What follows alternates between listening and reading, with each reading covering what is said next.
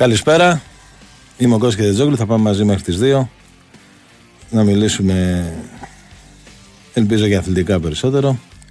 Ημέρα εκλογών σήμερα, το, το, τα αποτέλεσμα τα γνωρίζετε, πλέον ήταν και πολύ γρήγορα σήμερα γιατί δεν υπήρχαν και σταυροί, υπήρχε λίστα, υπήρχε και πολύ μεγάλη διαφορά, ιστορικά μεγάλη διαφορά του, του πρώτου κόμματος με το δεύτερο. Ε, συνεχίζει η κυβέρνηση η ίδια με αλλαγές, βέβαια, από ό,τι ακούσαμε στα Υπουργεία, με πάρα πολλές αλλαγές. Θα δούμε τώρα, θα επιβεβαιωθεί και αύριο. Ε, σημασία για την κυβέρνηση ήταν η Νέα Δημοκρατία. Ε,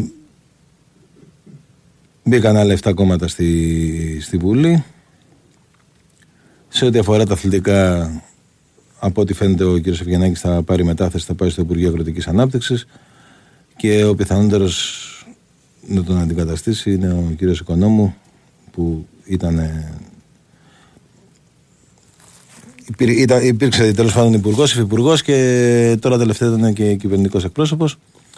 Ε, και να δούμε πώς θα, πώς θα πάνε τα πράγματα στα αθλητικά με τον καινούργιο υπουργό.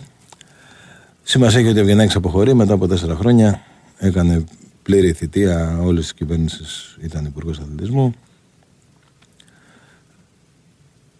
Προσωπικά δεν θα μου λείψει και να δούμε πώς θα, πώς θα τα πάει και ο, και ο επόμενος. Τώρα, σε ό,τι αφορά τα, τα υπόλοιπα, τα, τα συνηθισμένα μας θέματα, καταρχάς να ευχηθούμε περαστικά στον κορυφαίο, στον Τάσο Σιδηρόπουλο, ο οποίος είχε μια πτώση, από ό,τι διαβάζω εδώ, με το ποδήλατο στη Ρόδο. Πήγε στο νοσοκομείο, έχει ένα πρόβλημα στον ομοπλάτη. Του ευχόμαστε ταχεία ανάρρωση. Ε, σε ό,τι αφορά την ΑΕΚ, σήμερα επέστρεψαν οι, οι μη διεθνείς. Ξεκίνησαν προπονήσεις, μάλλον όχι προπονήσεις, ξεκίνησαν τα αργομετρικά. Ε, περνάνε εξετάσεις όλοι και σε δύο μέρες, σε μία μέρα πλέον, στις είκοσι εφτά του μηνός, αναχωρεί η ΑΕΚ για την ε, Ολλανδία, για το βασικό στάδιο της προετοιμασίας, ε, που θα... Θα ξεκινήσουν ουσιαστικά προπονήσεις είκοσι οκτώ, αύριο είναι το ταξίδι. Ε, δε, ναι, αύριο, δευτε, ε, Τρίτη είναι το ταξίδι, γιατί είναι ήδη Δευτέρα. Ε, και από την Τετάρτη ξεκινάνε προπονήσεις, ε, εκτός από τον Πήλιο που έχει αποκτηθεί από την ΑΕΚ.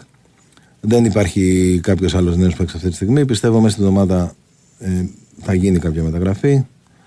Ε, Ίσως γίνουν και δύο μεταγραφές αν προχωρήσει και του, του Πινέδα το θέμα, που βέβαια παραμένει ανοιχτό και πάντα δύσκολο για, τη, για την ΑΕΚ, γιατί μιλάμε για μια πολύ ακριβή μεταγραφή.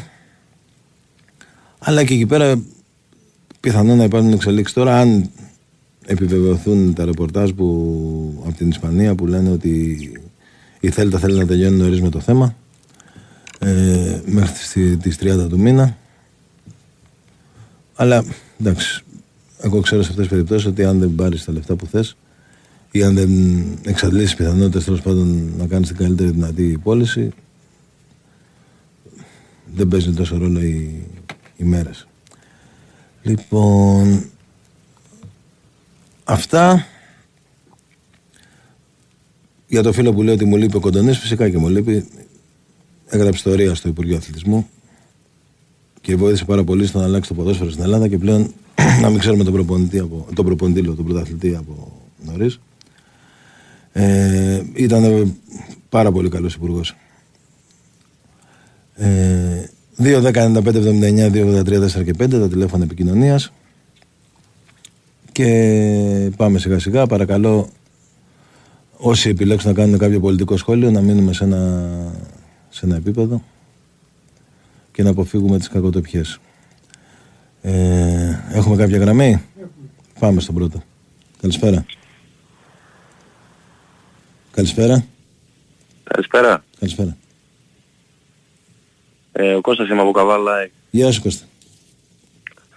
Καταρχήν είναι ένα πολιτικό σχόλιο να κάνω. Εγώ προσωπικά δεν πιστεύω ότι θα αλλάξει κάτι ιδιαίτερο. Άλλαξε ο Μανωλιός και βάλε τα ρούχα του αλλιώς. Κάτι τέτοιο θα δούμε. Για ποιο θέμα λες? Στο θέμα του υφυπουργού. Α. Γιατί από ό,τι διαβάζω και ο νέος, μάλλον δηλαδή, αυτός που ακούγεται ότι θα, θα πάρει το χαρτοφυλάκιο και αυτός στις Σουήδες στο Καραϊσκάκι τη βγάζει. Ναι, είναι Ολυμπιακός. Ναι, ναι. Οπότε άλλαξε ο Μανωλάς και έβαλε τα ρούχα του αλλιώς. Δεν, για μένα δεν παίζει τόσο μεγάλο ρόλο ότι η ομάδα είναι κάποιος. Εν πάση περιπτώσει. Ας πάμε στα αγωνιστικά, στα, στα αθλητικά μάλλον. Ε, τι γίνεται με τον Πινέδα, ρε Κωστά? Αυτά τα ποσά που ακούμε τελικά είναι αλήθεια? Όχι. Είναι ψέματα? Ναι, ναι, δεν είναι. Τα ποσά αυτά, τα επτά κόμμα πέντε εκατομμύρια και αυτά, η ΑΕΚ έχει κάνει στον Πινέδα τη μεγαλύτερη προσφορά που έχει κάνει ποτέ σε παίχτη. Για παίχτη μάλλον, αλλά όχι επτά κόμμα πέντε και οκτώ εκατομμύρια. Μακριά από τα ποσά. Είναι δημοσιεύματα εκεί πέρα.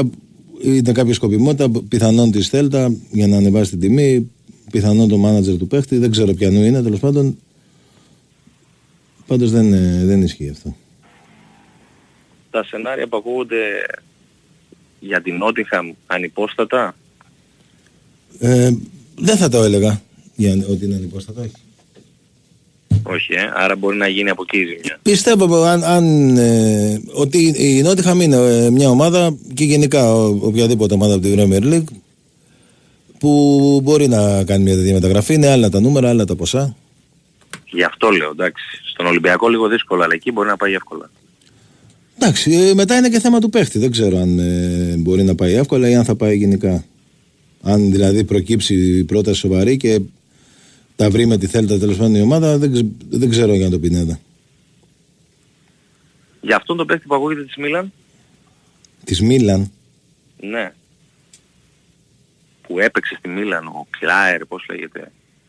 Όχι, καμία σχέση, όχι, όχι, δεν υπάρχει κάτι. Δεν υπάρχει κάτι τέτοιο. Όχι, όχι. Από ό,τι ξέρω εγώ δηλαδή, έτσι τώρα τι να σου πω, άμα δεν ξέρω κάτι. Γενικά υπάρχει μια στασιμότητα. Βέβαια έχουμε χρόνο μπροστά μας. Δεν, δεν υπάρχει και τόσο, δεν υπάρχει και τόσο. Απλά, Υπά, απλά γίνονται, θα... γίνονται πράγματα από ό,τι γνωρίζω. Το θέμα είναι κάτι να κλείσει γιατί έχουν φύγει πολλοί. Δηλαδή άμα βγάλεις τον Άμραμπατ, αν πούμε ότι ο άνθρωπος θέλει να πάει στην Ολλανδία, αν πούμε ότι δεν θα παίξει ο τελείως χαλού του σεζόν ο Φερνάντες, ε, με τον Πινέδα δεν ξέρουμε τι θα γίνει, ο Αραούχο λείπει. Είναι λίγο δύσκολο. Ακόμα και τα πρώτα προκριματικά θα είναι δύσκολα άμα δεν ενισχυθούμε. Κοίτα, ούτως ή άλλως δύσκολα θα είναι τα πρώτα προκριματικά. Ε, από εκεί πέρα δεν νομίζω ότι θα ποντάρει πάνω σε από ένα-δύο νέους παίχτες η... ο Αλμέιδας στα προκριματικά.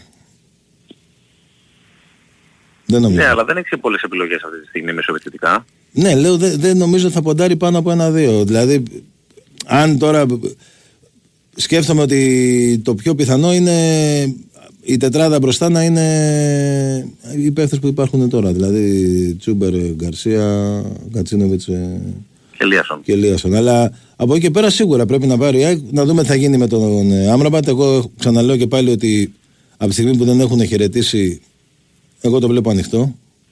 Γιατί θυμόμαστε τι έγινε και πέρυσι. Και θεωρώ ότι και για τον Άμραμπατ είναι μια πρόκληση το να παίξει προκριματικά Champions League και σίγουρα σε ευρωπαϊκή διοργάνωση.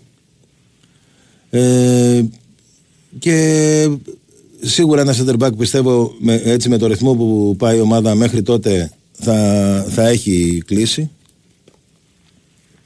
Στο center back δεν έχουμε τόσο μεγάλο πρόβλημα. Δηλαδή στα center back και, και παίχτη να μην έρθει ως τότε έχεις τουλάχιστον υπάρχουν τρεις. τρεις, ναι, βέβαια, εννοείται. Το αυτό. Θέμα είναι ότι έτσι. Μπροστά, δηλαδή αν τώρα στην προετοιμασία χτύπα ξύλο, ομιγέννη του, ας πούμε, χτυπήσει ο Ηλίας, ο Γκατσίνοβιτς ή ο Τσούπερ. Ναι, ναι, εντάξει, μετά από αυτό μετά. Που έγινε με τον Φερνάντες, σίγουρα ισχύει αυτό που λες. Έχεις πρόβλημα, έχεις πρόβλημα μετά.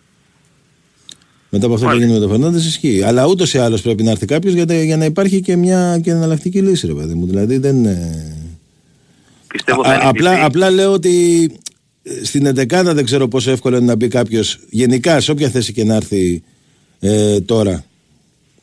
Αυτό, αυτό, εννοώ, αυτό είπα πριν, όχι ότι δεν χρειάζεται να, ναι, να κατάλαβα, κάτι. κατάλαβα.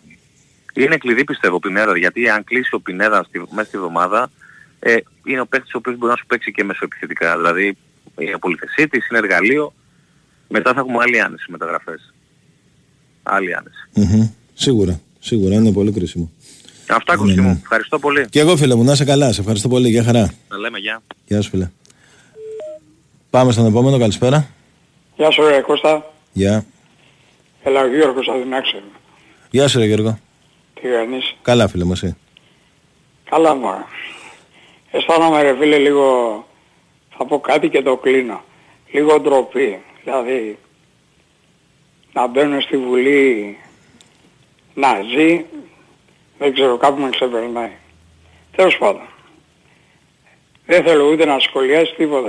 Ούτε... Τι να σχολιάσει, εντάξει. Και, και εμένα, yeah. και, εντάξει, ντροπή δεν αισθάνομαι γιατί δεν, δεν έχω παίξει εγώ κάποιο ρόλο στο να γίνει αυτό. Εντάξει, ούτε εγώ. Αλλά ούτε... είναι τραγικό, ας πούμε. Ναι, ρε, δηλαδή, για το όνομα του. Τέλος πάντων. Εντάξει, οκ. Okay. Ε... Η, η λύση θα δοθεί με τις εκλογές, όπως και την άλλη φορά. Τέλος πάντων, εντάξει. Ήθελα να πω και κάτι άλλο. Έτυχε, κατά τύχη τώρα, ναι. και είχα, είχαμε ένα κοινό, βασικά είχα ένα φίλο, ε, έχω ένα φίλο δηλαδή, ναι. παλέμαχο ποδοσφαιριστή του Παναθηναϊκού. Ναι. Και μέσω αυτού του φίλου μου, δεν, δεν θέλω, ε, ο Κώστας ο Πατσινίλας. Ναι. Μέσω του Κώστα είχα γνωρίσει το, το Γιάννη τον Τοντάρο, φίλε. Ναι. Πέθανε προεχτές. Ναι, ναι. Και, και ξαφνικά πρέπει να πέθανε. Ένα παιδί μες στο γέλιο, μες στο χαβαλέ, ένας ωραίος τύπος, ε, δεν λέω ότι ήταν μεγάλος ποδοσφαιριστής και τα λοιπά, αλλά άμα τον έβλεπες δηλαδή ένα πράγμα να... και σοκαρίστηκα, το είδα γιατί είχαμε βγει κάνα δυο φορές έξω, ε, μέσω του Κώστα, και είχαμε βγει κάνα δυο φορές έξω και ήταν ε, ένα φοβερό παιδί, δηλαδή... Πλάκα μεγάλη και λέω τι γίνεται ρε. Τέλος πάντων. Ας είναι ελαφρύ το αγώμα. Δεν έπαιξε πολύ στον Παναθηναϊκό, τρία χρόνια. Κάπου εκεί έπαιξε. Εντάξει, ήταν όμως σε καλή ομάδα. Ναι, ναι, τον είχε πάρει, τότε είχε πάρει δύο παίκτες από τον Απόλλωνα, εμείς οι παλιοί, τον Τοντά και τον Πέριο. Και τον Πέριο, ναι. Τους είχε πάρει. Τι θα πω, μόνος είσαι? Ναι, μόνος. Ωραία φίλε. Γιατί? Ε, στην Κάνα εκεί δε... δεν έχεις και ένα κλείδο, ο Πολύ Λογάκη. Τον αγαπάω για αυτό, τα λέω αυτά. Λοιπόν, καλή συνέχεια φίλε. Γεια χαρά φίλε, μου σε ευχαριστώ. Yeah. Πάμε στον επόμενο, καλησπέρα. Καλημέρα και τε. Γεια σου. Καλημέρα. Καλά εσύ? Ε, προς το παρόν εντάξει, ουδέ είμαι πολιτικό σχόλιο, τα είπε και ο προηγούμενος φίλος. Λίγο αθλητικά έτσι να μιλήσουμε. Ήθελα να σε ρωτήσω, θεωρείς ότι μέχρι το πρώτο προγραμματικό, με το προγραμματικό που θα παίξουμε θα έχουν κλείσει τρεις παίκτες? Δεν σου λέω ποιοι, αλλά γενικά θα έχουμε τρεις προσθήκες. Ε, ναι, δύο με τρεις πιστεύω ναι. Ε, δεν είναι εντάξει, καταλαβαίνεις, δεν το λέω για βαστικούς όταν τους βάλεις. Δύο ε, με τρεις πιστεύω ναι, δύο με τρεις. Είναι και απαραίτητο. Ε, τουλάχιστον κοίτα, ε, για στόπερ λέω επειδή η ΑΕΚ έχει κάνει κινήσεις, δηλαδή έχει κάνει προτάσεις, περιμένει απαντήσεις. Εντάξει, απλά πρέπει να καταλάβουν και οι φίλοι ότι δεν βγαίνουν προς τα έξω πράγματα. Ε, δηλαδή. α, από εκεί και πέρα, για... σίγουρα μεσοεπιθετικά. Ναι, ναι. Εντάξει, αν μείνει ο Άμραμπατ, δίνει μια μεγαλύτερη άνεση τώρα, κακά τα ψέματα στην ομάδα. Ναι, ναι, εννοείται. Ε, απλά, εντάξει, και αυτό είναι κάτι που πρέπει και αυτό να ξεκαθαρίσει γρήγορα, έτσι, γιατί ξεκινάει η προετοιμασία. Δηλαδή τι, α, από αυτά, την Τετάρτη ναι. η ομάδα θα προπονείται στην Ολλανδία. Ακριβώς, ναι. Οπότε... Ξέρεις. Και εγώ πιστεύω ένα, έναν παίκτη τουλάχιστον στην Ολλανδία θα, το, θα έχει πάει ένα στην Ολλανδία τουλάχιστον. Ναι, εντάξει. Ή θα πάει τη δεύτερη τρίτη μέρα ας πούμε. Αυτό εννοώ. Ναι, ναι, ναι, ναι, ναι. Ε, να σας πεις, επειδή είχαν πει για τα φιλικά, φιλικό στην Αθήνα θα δώσει ομάδα στη Φιλαδέλφεια με κόσμο? Έχει ακουστεί κάτι? Όχι, δεν έχει υποθεί κάτι. Ε, πιστεύω ένα μάτι θα δώσει σίγουρα. Ναι, γιατί εντάξει, έχει χρόνια να το κάνει η ομάδα αυτό έτσι, ξέρεις, με κόσμο να... και θα είναι ωραίο, δηλαδή η Φιλαδέλφεια δεν έχει γίνει... Πιστεύω, πιστεύω, πιστεύω θα δοθεί κάποιο παιχνίδι, ναι. Μα, δηλαδή ναι, για κάποιον αντιπάλο έτσι πριν, πριν τα αποθεματικά. Ε, και ήθελα να σας ρωτήσω κάτι για το μπάσκετ. Ε, έχουν ακουστεί, έχει ακουστεί τίποτα αν θα κάνει κάποια, θα γίνει κάποια διαμόρφωση για το κλειστό εσωτερικά καθίσματα, κάτι ε, για κιού που λέγανε? Θα γίνουν αρκετά πράγματα στο κλειστό. Mm. Και, και μέσα και έξω. Νομίζω ότι μέσα στο καλοκαίρι θα, θα μάθουμε πράγματα. Είναι εγώ εντάξει, επειδή εντάξει, εγώ βγάζω διαρκές στο μπάσκετ από τότε που μπήκε ο Αγγελόπουλος. Mm-hmm. Ε, θεωρώ την πιο λογική λύση το κλειστό των αναλυτιών, γιατί όλα τα άλλα ήταν σε άθλια κατάσταση. Δηλαδή και το γαλάτι που λέγανε πάρα πολύ. Εντάξει και τα αλλιώς και είχαν πολλά προβλήματα. Αλλά τι να κάνεις... Ξέρεις, ε, πρέπει όχι, να... Πίστεψέ με όσο όχι, όχι όσο του γαλατίου. Όχι, συμφωνώ. επειδή ασχολιόμουν και με την ομοσπονδιακή εκποντό και ξέρω και πήγαινα στα παλιώσια, ήταν σε πολύ καλύτερη κατάσταση. Αλλά είναι πολύ ωραίο γήπεδο γενικά. Ναι, δηλαδή, είναι πολύ ωραίο και γίνεται και έδρα πάρα πολύ καλή. Ίσως ε, απλά λίγο η ΚΑΕ θα μπορούσε να το στηρίξει, δεν ξέρω αν μπορεί κάπως να μεταφερθεί αυτό. Υπάρχουν λύσεις πέρα από εντάξει, επειδή καταλαβαίνω τον κόσμο που λέγεται μετακίνηση. Βέβαια, όσον αφορά αυτό, το ΆΚΑ ας πούμε είχε ηλεκτρικό, ξέρω εγώ, και η μέσα μεταφοράς, αλλά δεν γέμιζε. Δηλαδή, εγώ το θεωρώ δικαιολογία αυτό για τον κόσμο. Έτσι, δηλαδή... Δεν μπορεί να λες από το ένα γήπεδο, το ένα γήπεδο έχει με, μέσα στα μεταφοράς και το άλλο δεν έχει και να είναι ίδιο στο κόσμος. Ναι, ναι. Στα, στα περισσότερα παιχνίδια τα ίδια άτομα. Μας, δεν έχεις άδικος σε αυτό. Ναι. Θα μπορούσε, ε, με κάποι, υπάρχουν ας πούμε τρόποι, με κάποια λεωφορεία, ας πούμε, θα μπορούσαν να φεύγουν από τη Φιλαδέλφεια. Υπάρχουν λεωφορεία ορθίων να φτάσουν αυτά που είναι του αεροδρομίου. Είναι μια λύση αυτό, δεν ξέρω αν το έχει σκεφτεί κάποιος. Κοίτα, ναι. Υπήρχε και εκεί με το Δήμο να βάζει κάποια λεωφορεία από τη στάση που υπάρχει ναι. του προαστιακού. Ε, άμα, το, πάντων, δεν... άμα γίνουν κάποια έργα όσον αφορά τον εξωτερικό χώρο, δηλαδή να ξέρεις να προσελκύσεις κόσμο παιδάκια κυρίως, να έχει κάποιους χώρους άθλησης και καφέ και τα Το λοιπά. Βασικό είναι να γίνει και η στάση του προαστιακού τώρα μαζί με το, με το έργο με τα logistics που θα πάνε εκεί πέρα, δηλαδή όλα τα ναι, πρακτορία αυτό, θα που θα πάνε εκεί. Θα προχω... Αυτό μπορεί να προχωρήσουμε στο... Ναι, είκοσι, είκοσι, είκοσι, Α, αυτό, αυτό γενικά θα, θα βοηθήσει πάρα πολύ. Ισχύει, ισχύει. Γιατί μετά θα είναι μια απόσταση πεντακοσίων μέτρων, θα διαμορφωθεί και ο δρόμος εκεί ναι, και καλά, γενικά θα... η περιοχή με, με αυτή την... Την μετακόμιση τέλος πάντων των πρακτορείων εκεί πέρα θα αλλάξει πάρα πολύ. Ναι, ναι, ισχύει. ισχύει. Και, και θα γίνουν και πράγματα γύρω από το γήπεδο. Ε, πολύ σημαντικά. Έχει πολλούς χώρους, έχει πολλούς χώρους. Δίνει πολλές δυνατότητες εκεί. Ναι, ναι. Δηλαδή, άμα θέλει να το αναπτύξει η ΚΑΕ, μπορεί εύκολα. Ναι, ναι. Ε, θέλει σίγουρα, θέλει σίγουρα. Ε, Πιστεύω τάξε. θα, θα γίνει αυτό. Καλό είναι αυτό. Εντάξει, και ευχαριστώ πολύ. Και εγώ φίλε μου, να είσαι καλά. Καλή συνέχεια. Γεια σου, γεια σου. Πάμε σαν να σύντομα το γαληματάκι και... Πάμε λοιπόν, είμαι ο Κόσκη Τζόκλη, θα πάμε μαζί μέχρι τις δύο, δύο, δέκα, ενενήντα πέντε, εβδομήντα εννιά, διακόσια ογδόντα τρία, τέσσερα και πέντε, τα τηλέφωνα επικοινωνίας ε, και πάμε στον επόμενο. Καλησπέρα. Καλησπέρα. Καλησπέρα. Καλησπέρα φίλε μου. Εγώ είμαι. Εσύ ναι. Α, γεια, γεια σου Κώστα. Γεια σου. Ε, ο Βλάσης είμαι. Γεια σου Βλάση. Ολυμπιακός είμαι. Ναι φίλε μου. Ήθελα να σε ρωτήσω, άκουσα στην αρχή που είπες ότι δεν σου άρεσε ο Αυγενάκης και προτιμούσες τον Κοντονή. Ναι. Σωστά. Τι, τι δεν σου άρεσε τον Αυγενάκη ας πούμε και προτιμούσες τον Κοντονή, ξέρω εγώ. Είναι πάρα πολλά που δεν μου άρεσαν στον Αυγενάκη. Ε, περιεκτικά δεν μου ξέρεις. Λίγα ας πούμε τα κυρίως πράγματα τι δεν σ' άρεσε. Φαινόταν ρε φίλε σαν να είναι εκπρόσωπος του Ολυμπιακού, όχι υπουργός. Γιατί το λες αυτό. δηλαδή σε τι που είναι πολλά τα παραδείγματα. Κάποιοι μπορείς να πεις εγώ, κάποιοι να αναφέρεις κάποια πραγματάκια. Για παράδειγμα αυτό, πήγε, αυτό που πήγε να περάσει στην Βουλή για τον Μελισσανίδη για να τον βγάλει εκτός ΑΕΚ, ας πούμε, που τελικά δεν δε ψηφίστηκε από το κόμμα, τον, τον πίεσε το ίδιο το κόμμα του και το απέσυρε. Σου λέω ένα, ένα παράδειγμα. Οκ, okay, ωραία, δεν επηρέασε όμως κάτι σε αυτό, ε, κάποιο άλλο ξέρω εγώ. Που επηρέασε ας πούμε για... για Όχι, δεν κατάφερε να επηρεάσει γιατί δεν, δεν ήταν και πολύ ικανός. Παρότι okay. είχε τη διάθεση δεν είχε και τη και μεγάλη ικανότητα όπως αποδείχθηκε. Να επηρεάσει. Κατάλαβα, γιατί μιλάμε για ποδόσφαιρο. Και, γιατί, γιατί, και δεν μπορούσε κιόλας να επηρεάσει, γιατί το ποδόσφαιρο δεν μπορεί να το... Ό, όσο και να προσπαθεί το κράτος δεν μπορεί να το επηρεάσει. Οκ, okay, ας πούμε, δηλαδή τι θα έκανε για να ευνοήσει τον Ολυμπιακό, ας πούμε, να βγάζει το Μελισσανίδη από τη μέση. Ξέρω, ε, το... Αυτό το προσπάθησε, σου λέω, αλλά δεν, το, δεν έγινε. Οκ, okay, δεν ξέρω. Ναι, τέλος πάντων, κάτι άλλο, ξέρω εγώ. Εντάξει, oh. με αυτά με, τη, με την ΕΠΟ, με τις συνεχείς προσπάθειες που έκανε, μήπως βάλει διοικούς επιτροπής στην ΕΠΟ και να ρίξει τη διοίκησή της, με διάφορους τρόπους. Ε, πολλά, πολλά ρε παιδί μου. Εντάξει, αλλά τελικά α, δεν έγινε κάτι. Το χρησιμοποιήσουμε ο Ολυμπιακός επειδή δεν, δεν άρεσε ο Ολυμπιακός, δεν άρεσε κάτι στην ΕΠΟ και ήθελε να το αλλάξει, να την πάρει δικιά του. Ε, καλά, αυτό είναι δεδομένο ρε. Εντάξει, αυτό γίνεται στην Ελλάδα χρόνια ούτως ή άλλως έτσι. Όλοι έχουν τις επιρροές τους. Τώρα την έχει ας πούμε η ΑΕΚ, νομίζω το παραδέχεσαι και εσύ έτσι. Ότι... Εντάξει, ναι, τώρα μπορεί να την έχει η ΑΕΚ, αλλά δεν ελέγχει τη διαιτησία, που είναι το πιο βασικό. Εντάξει, κοίτα, δεν την ελέγχει πλέον, εντάξει, δεν πλέον... Δεν μπορεί να την ελέγξει. Δεν σου λέω, δεν ξέρω αν θα γινόταν. Πάντως τώρα υπάρχει ξένος αρχιδιαιτητής, υπάρχουν ξένοι διαιτητές και υπάρχει και το βαρ. Οπότε... Ναι, σίγουρα, ναι, δεν είναι το ίδιο όπως πιο παλιά άλλα χρόνια. Απλά ξέρεις. Εντάξει, εγώ νομίζω ότι είχε και άξιφηρήγμα, όχι το πειράδικα. Καμία, καμία ομάδα δεν θεωρείται ότι έχει πάρει άδικα στο πρωτάθλημα. Τα τελευταία χρόνια συμφωνώ και εγώ. Έτσι. Όχι, πάντα, δηλαδή δεν νομίζω. Εγώ δεν πιστεύω για πάντα, όχι.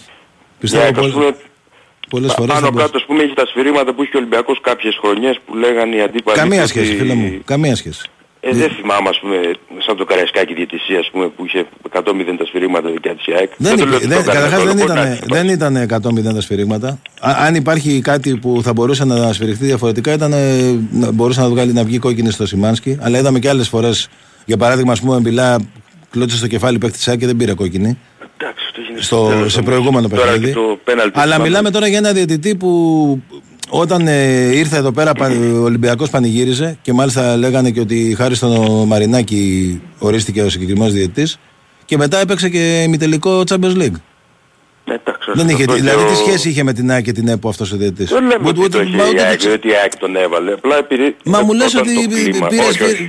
Δηλαδή τι σχέση είχε τώρα... Εγώ θεωρώ, όπως μου λες, ότι ο Ολυμπιακός έπαιρνε σφυρίγματα. Πάλι θεωρώ και ότι η ΑΕΚ πήρε περισσότερα. Εγώ σου λέω ότι σε αυτό το παιχνίδι έγινε αυτή η φάση που θα μπορούσε όταν να αποπληθεί ένας παίκτης ΑΕΚ. Αλλά ο διαιτητής αυτός, αν ήταν Έλληνας διαιτητής, ας πούμε, αν ήταν Έλληνας διαιτητής, μπορεί να μην ξανασφύραγε ποτέ. Μπορεί. Σου λέω ένα παράδειγμα. Αλλά δεν είχε καμία σχέση ούτε με την ΕΠΟ ούτε, ούτε με κανέναν. Ναι. Έτσι το είδε, έτσι το, έτσι το σφύριξε. Οκ. Okay. Πάνω κάτω γίνεται. Λέγαμε, βλέπουμε την ΕΠΟ και ομάδες. Ξέρουμε, δεν μ' αρέσει αυτό καθόλου. Και ο Ολυμπιακός το κάνει. Ανεβαίναν παλιά και οι Καλονές, ξέρω εγώ, ή κάτι Κέρκυρες, τώρα θα ανεβαίνει και η Βυσσιά. Άσχετο όμως από αυτό. Τέλος πάντων, δεν θέλω να εστιάσουμε τόσο εκεί. Απλά νομίζω ότι η ΑΕΚ στο θέμα διαιτησίας δεν είναι τόσο ότι έπαιρνε τα φοβερά σφυρίγματα.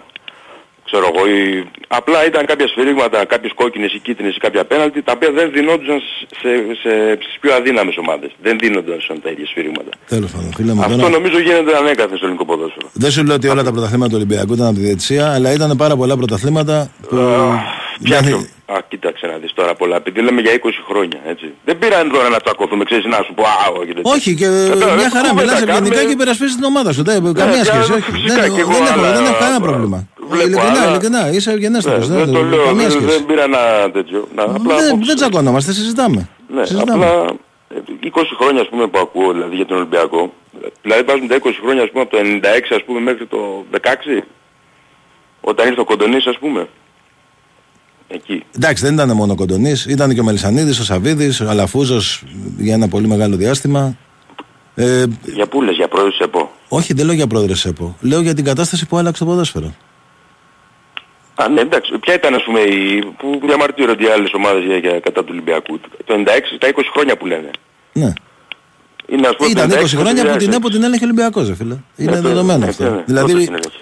Υπάρχουν Άσου. Και. Τι να σου πω τώρα, δηλαδή μιλάει, ας πούμε, διεθνής διαιτητής που είπα και το όνομά του στην αρχή της εκπομπής με το συγχωρεμένο το Σάβα και, και του λέει ποιον θα. Ποιο, ότι θέλω ταγμένους αρχιδιαιτητές και τέτοια. Δηλαδή. Αλλά γενικά, ρε παιδί μου, τα, τα ξέρεις τώρα. Ναι, δηλαδή, ναι, το ξέρω. Τι κοινωνία.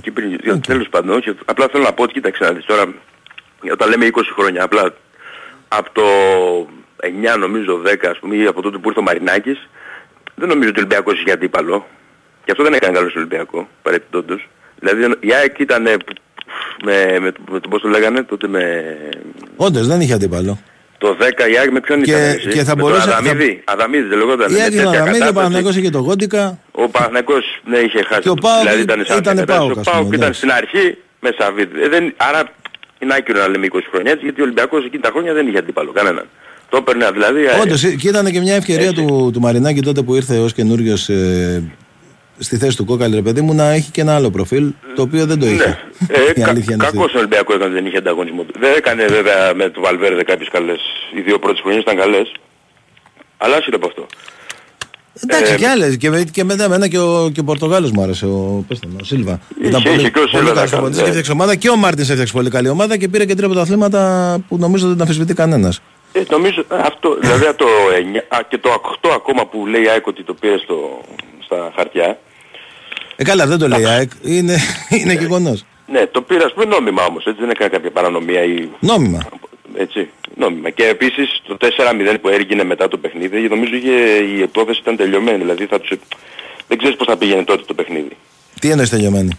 Ε, νομίζω είχε τελειώσει, είχε πάει στο Κάσο Ολυμπιακός τότε, τι είχε γίνει? Όχι, τελειώσει, όχι, είχε δεν, είχε, δεν είχε καμία σχέση, όχι. Καταρχάς νομίζω... ο Ολυμπιακός αν δεν έβαζε γκολ στη Λάρισα στο ενενήντα ένα θα το είχαν το πρωτάθλημα και έτσι.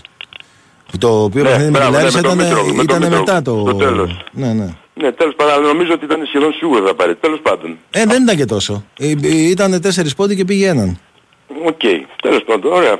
Ας πούμε αυτό. Ε, ωραία. Μετά, δηλαδή, άρα μιλάμε για μια εποχή από το ενενήντα επτά μέχρι το δύο χιλιάδες επτά, ας πούμε. δέκα χρόνια. Ε, δεν νομίζω ότι τόσα πολλά δεν άξιζε ο Ολυμπιακός να τα πάρει, ας πούμε. Ε, θεωρητικά μπορούμε να πούμε ότι το δύο χιλιάδες ένα, το δύο χιλιάδες, ξέρω εγώ, ότι πήρε περισσότερα σφυρίγματα. Απλά θέλω να πω ότι ναι, ο Ολυμπιακός... Κοίτα, ο, ο Ολυμπιακός στην αρχή ε, ε, ε, εδρεώθηκε, εδρεώθηκε με, με, με, με μεγάλη βοήθεια από τη διαιτησία. Είχε βοήθεια. Ναι, είχε. Στη... είχε ειδικά το... Εντάξει, μετά το ενενήντα οκτώ... σίγουρα πήρε και πρωταθλήματα με μαδάρες και τα λοιπά. Δεν... Εγώ ακόμη και αυτό που λες το δύο χιλιάδες ένα δύο χιλιάδες δύο που το πήρε στην ισοβαθμία με την ΑΕΚ, εγώ θεωρώ ότι το πήρε στα ίσα το πρωτάθλημα. Δηλαδή έπαιξε δύο παιχνίδια με την ΑΕΚ μέσα έξω, νίκησε και στα δύο. Ναι, το θυμάμαι. Το στο ΑΕΚ το τέσσερα τρία ήταν έτσι. Και, ναι, mm. και το τρία δύο στη Φιλαδέλφεια. Yeah. Και είχε και πολύ καλή ομάδα τότε. Δηλαδή είχε πραγματικά και παιχταράδες και πολύ καλή ομάδα. Είχε, ναι. Δηλαδή μην, τε, μην το κάνουμε. Εντάξει, ξέρω ότι πρέπει να είναι και ένα... Όπως το είχε και ο Ολυμπιακός στο μπάσκετ με τον Παναθηναϊκό, όπου το σύστημα, ας πούμε, της κάθε ομάδας πρέπει Κοίτα, να προωθήσει. Κοίτα, υπάρχει μια μεγάλη διαφορά. Ότι, Δε... ότι σφαζόμαστε, ας πούμε, τη διαιτησία. Εγώ δεν ότι... θα αμφισβητήσω ότι ο Παναθηναϊκός είχε καλύτερη διαιτησία από τον Ολυμπιακό. Σε είχε, καμία ναι. περίπτωση. Αλλά υπάρχει μια πολύ μεγάλη διαφορά στο ποδόσφαιρο. Η, η διαιτησία παίζει ρόλο και στο οικονομικό των ομάδων. Γιατί α, όταν υπάρχει μια ομάδα μόνιμα που παίρνει τριάντα εκατομμύρια και, άλλοι, και οι άλλες δεν παίρνουν, ας πούμε. Όχι, όχι, τότε δεν παίρνουν τριάντα. Ε, είκοσι, δεκαπέντε. Όλοι, όχι, όχι, όχι, όχι, όχι. Το θυμάμαι, το θυμάμαι ε, ο πρώτος ε, παίζαν και δύο τότε Champions League. Δηλαδή, ναι. Συνήθως ο Ολυμπιακός παίρνει τώρα, ρε παιδί μου. Παίρναμε αλλά... τότε το δεκάμισι εκατομμύρια, επειδή το θυμάμαι τότε. Δηλαδή ο Ολυμπιακός έπαιρνε περίπου το δεκάμισι. Είναι όμως μεγάλη διαφορά. οκτώ, ας πούμε. Είχε και Βαρδινογιάννη που το budget ήταν, δεν έπαιξε τόσο ρόλο, όχι. Ε, Διαφωνώ σε αυτό. Ναι. Και επίσης ε, δεν είναι ότι μόνο ο Ολυμπιακός έπαιρνε σφυρίγματα. Ας πούμε ο Παναθηναϊκός άμα έπαιζε με τον Απόλλων Καλαμαριές δεν τον σφάζαν τον Παναθηναϊκό. Έπαιρνε και ο Παναθηναϊκός σφυρίγματα. Η ΑΕΚ λίγο λιγότερα και ο ΠΑΟΚ ας πούμε με, το, με τον Ηρακλή τον Άρη έπαιρνε πολλά σφυρίγματα ο ΠΑΟΚ. Εντάξει, τότε ο ΠΑΟΚ δεν ήταν διεκδικητής κατά του πρωταθλήματος. Ε, ναι, αλλά δεν είναι δεν ότι μόνο ο Ολυμπιακός έσφαζε τους πάντες και ο άλλοι άλλοι σφαζόντουσαν. Δηλαδή έπαιρνε και η ΑΕΚ έπαιρνε σφυρίγματα και ο Παναθηναϊκός. Δηλαδή θυμάμαι χαρακτηριστικά ένα μάτς με τον Πανιόνιο, ας πούμε το δύο χιλιάδες οκτώ, δεν θυμάμαι πότε ήταν, που έβαλε, κόψαν ένα offside goal του, του Πανιονίου και, ο, ο, ε, και την ίδια αγωνιστική ο Παναθηναϊκός είχε πάρει ανύπαρκτο πέναλτι τελείως, δεν θυμάμαι ποιος το είχε πάρει. Ε, την άλλη μέρα οι εφημερίδες γράφαμε μόνο τον Ολυμπιακό. Κατάλαβες να σου πω ότι είναι και η... Ε, καλά δεν είναι. Και το τι πουλάει, Ό, όταν πήρε ο Παναθηναϊκός ένα, ένα μέτρο έξω την περιοχή με τον Πανηλιακό έγινε χαμός. Ε, ε, ξυλώθηκε ο, ο αρχιδιετής την άλλη μέρα.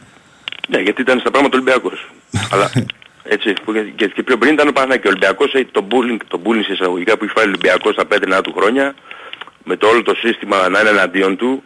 Δεν το έχει ποτέ. Ε, εντάξει, απλά, μάνα, απλά τότε ρε παιδί μου δεν υπήρχε μονοκρατορία. Δηλαδή και ο Ολυμπιακός ε, με Βαρδινογιάννη πήρε επτά πρωταθλήματα. Ε, ναι, αλλά και δέκα χωρίς, εννιά χρόνια και χωρίς. Πήρε τέσσερα η ΑΕΚ, πήρε η Λάρισα, πήρε ο ΠΑΟΚ. Ουσιαστικά εκεί το σύστημα του Βαρδινογιάννη όπως και στο τέλος της θητείας του είχε πει ποτέ πρωτάθλημα στον Πειραιά. Άρα έδειχνε όλη την κατάσταση, την προηγούμενη εντάξει, κατάσταση. Αυτό... Πήγε, έτσι.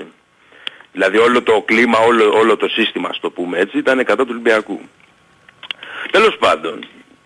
Δηλαδή ναι, θέλω να πω ότι όλα είναι τώρα στο περίπου. Δηλαδή θυμόμαστε και φάση με τον Μητρόπουλο να είναι πριν πίσω με πέντε παίχτες, έτσι. Την έχεις δει τη φάση. Την έχω δει, πώς δεν την έχω δει, εννοείται, τι θυμάμαι. Έτσι, με το, το ογδόντα δύο σε κύπελο, σε αγώνα κυπέλου με τον Παναθηναϊκό, από μηδέν δύο Ολυμπιακός, με τρία πέναλ του Παναθηναϊκού, τρία δύο. Δηλαδή εντάξει, δεν δε μ' αρέσει αυτό το πιπίλισμα, ξέρεις, στο, στον κόσμο, το τέτοιο, οκ, okay, ξέρω ότι είναι ένα... Ότι ναι, η, και η ομάδα δίνει μια κατεύθυνση ότι ρίξτε... Ναι φίλε, κοίτα, σήμερα, κοίτα να δεις, ε, όλα, τα, να ό, όλα, τα ρεπορτάζ, ομάδα, όλα, όλα τα ρεπορτάζ λένε ότι φεύγει ο Βιεννάκης. Εντάξει, εγώ, εγώ δεν τον ήθελα, εγώ το είπα. Δεν, δεν, δεν, δεν, δεν λέω κάθε μέρα για τον Βιεννάκη. Δεν θυμάμαι να έχω ξαναπεί και στον αέρα για τον Βιεννάκη. Ε, ναι, τώρα... Εντάξει, απλά στο είπα αυτό, όχι σαν παράδειγμα. Σήμερα είναι μέρα εκλογών. Ε, ναι. Για τα αθλητικά μιλάμε. Οκ, κατάλαβα. Το λέω σαν παράδειγμα, κατάλαβα. Μην, ξέρω ότι είναι μια ε, απλά και δεν μ' αρέσει και στους δημοσιογράφους του Ολυμπιακού ακόμα χειρότερα εκεί. Δηλαδή πώς, όταν παίρνουν μια γραμμή, δεν λέω ότι παίρνεις η γραμμή, γενικά το λέω. Ρε παιδί μου, ας τις γραμμές αυτά. Βιεννάκης τώρα, ε, δεν, δεν έκανε, δεν επηρεάζει και σε σοβαρά πράγματα Βιεννάκης. Το είπα και εγώ, ότι δεν μπόρεσε να κάνει τίποτα τελικά. Το είπα και μόνος μου. Τέλος πάντων, οκ. Να είσαι καλά φίλε μου, χάρηκα. Χάρηκα, να είσαι καλά. Γεια χαρά, γεια. Πάμε στον επόμενο. Έλα, καλησπέρα. Καλησπέρα. Ο Κωνσταντίνος είμαι συνονόματος. Γεια σου Κωνσταντίνος. Κωνσταντίνος από Πετρούπολη. Ο γνωστός, παλιός, ακροατής ομιλητής. Με θυμάσαι καθόλου... Όχι. Να σου πω την αλήθεια, αλλά μπορεί στην κουβέντα πάνω να σου πει. Κάθε έβγαινα ρε Κωνσταντίνε. Είχαν αγανακτήσει τότε παλιά οι, οι ακροατές. Έβγαινα στον Ηρακλή, έβγαινα παντού έβγαινα. Όχι, ο Ηρακλής τότε δεν ήταν. Να φανταστείς ότι ο Ηρακλής δεν ήταν ακόμα στο Σπορ εφ εμ. Μετά έβγαινε και στον άλλο σταθμό. Τέλος πάντων.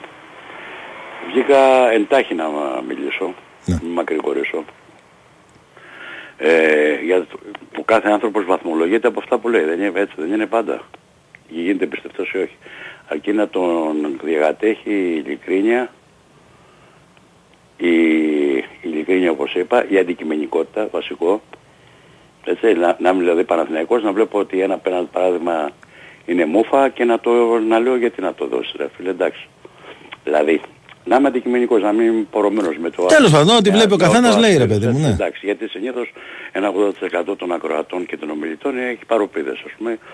Οκ, για πες μας εσύ που δεν έχεις λοιπόν. Εγώ βγαίνω από το δύο χιλιάδες έντεκα και λέω ας πούμε ότι ο Αλαφούζος παράδειγμα δεν έχει μέλλον ο Παναθηναϊκός με πρόεδρο τον Αλαφούζο. Γι' αυτό σου λέω, δεν ξέρω αν με θυμάσαι σαν ομιλητή. Όχι, δεν σε θυμάμαι. Δεν με θυμάσαι, λοιπόν, με θυμόνται οι άλλοι, ας πούμε, οι δημοσιογράφοι. Mm-hmm. Λοιπόν, και όπως θα βλέπεις, ο Παναθηναϊκός δεν έχει σωμό, δηλαδή. Τυχαίο δεν είναι, λοιπόν. Ή όταν έπαιρνε ο Γιαννακόπουλος, ξεκίνησε κάποια στιγμή να παίρνει προπονητές, ξέρω εγώ, συγγνώμη για τότε, έλεγα τα ψωμαλιά εγώ τον Πέστον, τον, τον Ισπανό, την Μπαρτσελώνα, που είχαμε πάρει. Την Μπαρτσελώνα. Ο προπονητή, το, που πήγε μετά στη Ρωσία, τον Πασκουάλ. Ah. Λοιπόν, κάτι τέτοια. Έβλεπα ότι δεν έχει μέλλον, παιδί μου, καταλάβαινα εγώ έτσι, γιατί δε, χρόνια παρακολουθώ το... Αν δεν πάρεις έναν ηγή τώρα, ας πούμε, έτσι δεν σου φανάχεις τον Μπράντοβιτς, αλλά να δω, πήρε τον Αταμάν. Έκανε μια κίνηση. Ο Αλαφούζος δεν έχει μέλλον ο Παναθηναϊκός, είδαμε και τα, τις ιστορίες εδώ που, που ξεκίνησε να βγουν και βγήκε η θύρα δεκατρία. Εγώ απλώς τα έχω προβλέψει από το δύο χιλιάδες έντεκα. Πάμε λοιπόν, τελειώνουμε τα ποδοσφαιρικά. Λοιπόν, είχα πάει μια φορά... Θέλω να ξεκινήσω για τους Ναζί. Είχα πάει μια φορά στο Σαραντάπορο, σε μια εκκλησία, την Αγία Μαρίνα. Mm-hmm. Λοιπόν, με ένα φιλαράκι πήγαινα για Κοζάνη και λέω, δεν πάνε, μου είχαν πει ότι είναι η Αγία Μαρίνα προστάτες. Πήγα και εγώ, βρήκα εκεί πέρα τον υπεύθυνο, άνοιξε, ανάψα μια λαμπάδα, χειμώνας ήταν, και έγραφε πάνω μια πινακίδα. Με τη βοήθεια, λέει, του Αγά, έναν Τούρκο εκεί που και των Ελλήνων, χτίστηκε η εκκλησία το χίλια επτακόσια, ανοιγέρθη το χίλια επτακόσια ενενήντα τόσο. Και καταστράφηκε, κατακάηκε από τους Γερμανούς το χίλια εννιακόσια σαράντα τρία. Και λέω τώρα, μα μεθανεί μεν, οι άλλοι Ευρωπαίοι, ξέρω εγώ, χριστιανοί, δεν τους λες χριστιανούς, καθολικοί τέλος πάντων, εκκλησίες έχουν. Χριστιανοί είναι και καθολικοί. Και, και κάψανε την εκκλησία. Και λέω, δηλαδή, έχασα την μπάλα. Ξέρω και την ιστορία των Γερμανών, τι κάνανε στην Ελλάδα και, και τι μας κάνουν ακόμα και πώς όταν υποχωρούσαν να πούμε διέλυσαν όλο τον ιστό. Το, κάνω αυτό το, ξεκινάω αυτή την ε, ομιλία, την, τον πρόλογο, γιατί ακούω λέει ο άλλος Ναζί. Τι Ναζί ρε φίλε, πατριώτης δεν είναι Ναζί. Ναζί, Ναζί ήταν βάρβαροι άνθρωποι οι οποίοι να πούμε... Ε, ε, σκοτ, δηλαδή, άλλο πατριώτης και άλλο Ναζί. Εγώ, ο πατριώτης ποιος είναι δηλαδή. Πατριώτης. Πατριώτης είναι αυτός που σκέφτεται πρώτα την πατρίδα. Κατα, καταρχάς, ομάδα δεν αλλάζουμε, όλα τα άλλα τα αλλάζουμε, ομάδα δεν αλλάζουμε, έτσι λέμε. Έτσι. Και πατρίδα, ας πούμε. Ο πατριώτης. Αυτός που δεν δε δέχεται, ρε παιδί μου, κάποια πράγματα εις βάρος πατρίδα, της οικογένειάς του γενικά. Αυτός λέγεται πατριώτης. Δηλαδή που βλέπει την αδικία, βλέπει την ε, σύψη, το βλέπει έτσι πατριωτικά. Ο οποίος όμως παρεξηγείται με την έννοια, ο άλλος του λέει να πετάει μια χειροβομβίδα να ζει. Ναζί, Ναζί, δηλαδή, δηλαδή τον Άρη... Ε, είναι Ναζί ρε φίλε, τι να κάνουμε τώρα. Ναζί, δεν μπορώ να καταλάβω τι σημαίνει Ναζί. Ε, άμα δεν μπορείς να καταλάβεις... Δηλαδή πάει και σκοτώνει δηλαδή τον συνάνθρωπό του, δηλαδή τον αντίπαλο του που έχει... Και αυτό έχει γίνει. Άλλο κόμμα. Δηλαδή ο αριστερός δηλαδή... Και αυτό έχει γίνει φίλε μου. Ναι, και έχει τύχει και αριστερός, γιατί προέρχομαι από αριστερή οικογένεια, το χωριό μου το έχουν κάψει οι Γερμανοί. Είναι δύο χωριά που κάψαν στη Μεσσηνία. Το ένα είναι το ψάρι, το άλλο είναι το δικό μου. Ο πατέρας μου αστυνομικός τιμωρήθηκε επί επτά ετίας από το Λαδά. Το στείλανε στην Κοζάνη, μετάθεσε. Λοιπόν, για να καταλάβεις τώρα γιατί πράγμα μιλάμε, έτσι σου μιλάω εντύμως έτσι μπέσα. Οι αδερφές του ήταν στο ΕΑΜ και τις είχαν φυλακή μικρές, οι Γερμανοί, στο Δόριο. Δεν είναι ανάγκη να μου... Άσε, για να καταλάβεις, παιδί μου. Γιατί δεν μου... έχω να καταλάβω κάτι, ρε φίλε. Λοιπόν, δηλαδή οι αριστεροί που σκοτώσαν κατά κάποιο τρόπο στον εμφύλιο, παράδειγμα λέω εγώ τώρα, και η μεν και η δε, οι άλλοι ήταν ναζί και αυτοί δηλαδή. Υπήρχαν αριστεροί που ζήλευε ο άλλος, άκου τι έχω ακούσει, και δεξιός. Ζήλευε τη, τον άντρα της Αλνής που ήθελε και τον, τον έλεγε, έδινε στάμπα δηλαδή ότι είναι δεξιός, ψέματα, και τον καθαρίζαν οι άλλοι. Έχουν γίνει και αυτά. Έχουν γίνει, λοιπόν. Ε, άρα δηλαδή και οι δεξιοί και οι αριστεροί. Ναι, δηλαδή, μιλάμε δηλαδή, για τώρα, ρε φίλε όμως. Ναι, ρε, και τότε και τώρα. Ναι, στη Γερμανία, ας πούμε, που είπες πριν, στη Γερμανία που είπες πριν, απαγορεύεται να, δηλαδή, να υπάρχουν αυτά τα κόμματα. Δηλαδή, η Νέα Δημοκρατία με τον τέπο, με το... Πώς το λένε, Ντέμπορα, πώς το λένε τότε που καθαρίζει το χίλια εννιακόσια ενενήντα στην Πάτρα. Δηλαδή ήταν ναζιστές. Τεμπονέρα. Ρε φίλε, ναι, αλλά αυτή είναι ναζί όμως. Η συγκεκριμένη που υποστηρίζεις. Λοιπόν, επειδή μου λοιπόν πατριώτης, άκου τώρα για να το κλείσω το θέμα με τον Μακρυγόρο. Λοιπόν, σήμερα πήγα στο τεροδημότης του Εγάλου να ψηφίσω. Για να καταλάβεις σημαίνει ναζί τώρα, έτσι, και τι σημαίνει φασισμός. Πήγα να ψηφίσω και μπήκαμε στο εκλογικό τμήμα. Και μου λέει η κυρία εκεί πέρα, πάρε λέει τα ψηφοδέλτια. Ψάχνω κι εγώ, με χτυπάει τηλέφωνο η γυναίκα μου. Μου λέει τι ψηφίζουμε, μου λέει δεν βλέπω εδώ πέρα. Λέω δεν ξέρεις ότι θα ψηφίσουμε. Μα δεν το βλέπω πουθενά. Λέω ψάξε καλά γιατί λέω μη δε φόρεις τα γυαλιά σου. Τέλος πάντων ψάχνω δεν βρίσκω κι εγώ το ψηφοδέλτιο. Λέω ρε παιδιά, λέω, συγγνώμη λέω, δεν υπάρχει ψηφοδέλτιο. Ε, λέει να σου δώσω μια λευκή κόλλα, να βάλω μια σφραγίδα και να γράψουμε το όνομα του κόμματος επάνω. Βγαίνω έξω. Παίρνω, βλέπω τη γυναίκα μου, λέει, με βρήκε ο, ο επίτροπος εκεί, ο υπεύθυνος, και μου λέει άσε γίνεται ένας χαμός, μου λέει, με αυτό το κόμμα, ψηφοδέλτια και τέτοια, και μου βρήκε ένα εκεί πε, πεταμένο που το έχει κρύψει και το έδωσε λέγει. Τέλος πάντων, κοίτα, καταρχάς, άκου να σου πω. Ξέρει το κόμμα, το ξέρει. Καταρχάς, κοίτα να δεις, δεν ξέρω αν είδες, ο Κουτσούμπας πήγε να, να ψηφίσει. Και δεν του δώσαν το ψηφοδέλτιο. Και δεν υπήρχε ψηφοδέλτιο του Κουκουέ. Λοιπόν, δεύτερον, α, τα κόμματα ναι. είναι υπεύθυνοι για να υπάρχουν ε, ψηφοδέλτια ε, παντού. Τα ίδια τα κόμματα είναι υπεύθυνοι για να υπάρχουν ψηφοδέλτια. Αποδοθήκαν τα ψηφοδέλτια. Δεν ξέρω, δεν ξέρω από το... ε, ε, ε, Εσύ πώς το ξέρεις ότι αποδοθήκαν. Άκου Κωνσταντίνε, επειδή δεν γνωρίζω ούτε εγώ εσύ, ούτε οτιδήποτε έτσι απλώς. Απευθύνομαι τώρα, βγαίνω στον αέρα και λέω το κόμμα το γνωρίζει αυτό. Εάν ναι, το γνωρίζει, έχει καλός. Εάν δεν το γνωρίζει ότι πέφτει πίσω από την πλάτη του ένα. Χοντρό παιχνίδι, έτσι. Γιατί ο φασισμός δεν έχει να κάνει με, με κομμάτια. Ρε φίλε, μη, μη μας κάνεις όμως και διάλεξη ναι. για το φασισμό τώρα. Ο φασισμός είναι γενικός, ρε φίλε. Εντάξει, μη, μη μας κάνεις και διάλεξη για το φασισμό. Λοιπόν, εντάξει, σε έχω αφήσει, μιλάς τόση ώρα. Μη μας κάνεις και διάλεξη για το φασισμό τώρα. Ε, λοιπόν. Οκ, okay. και, και η μαρτυρία σου ελέγχεται. Εγώ δεν έχουμε τον όρο φασίστα. Το φασίστα έχει βγει να πούμε από αυτούς που θέλουν να βγάλουν στην απέξω ανθρώπους οι οποίοι έχουν τη δικιά τους λογική. Εντάξει. Okay. Δεν τα δέχομαι εγώ κάποια πράγματα αυτά. Ε, μην μη τα δέχεσαι. Ναι. Δεν σου είπα εγώ να τα δέχεσαι. Έτσι όπως αδέχεται ο Ολυμπιακός ότι έχει ε, και, και ε, ε, από τη διαιτησία ε, ότι έχει πάει εντάξει και ότι έχει αδικηθεί, όπως και ο Παναθηναϊκός και το ΜΕΚΕΤ και η ΑΕΚ, έτσι, κατά λιγότερο.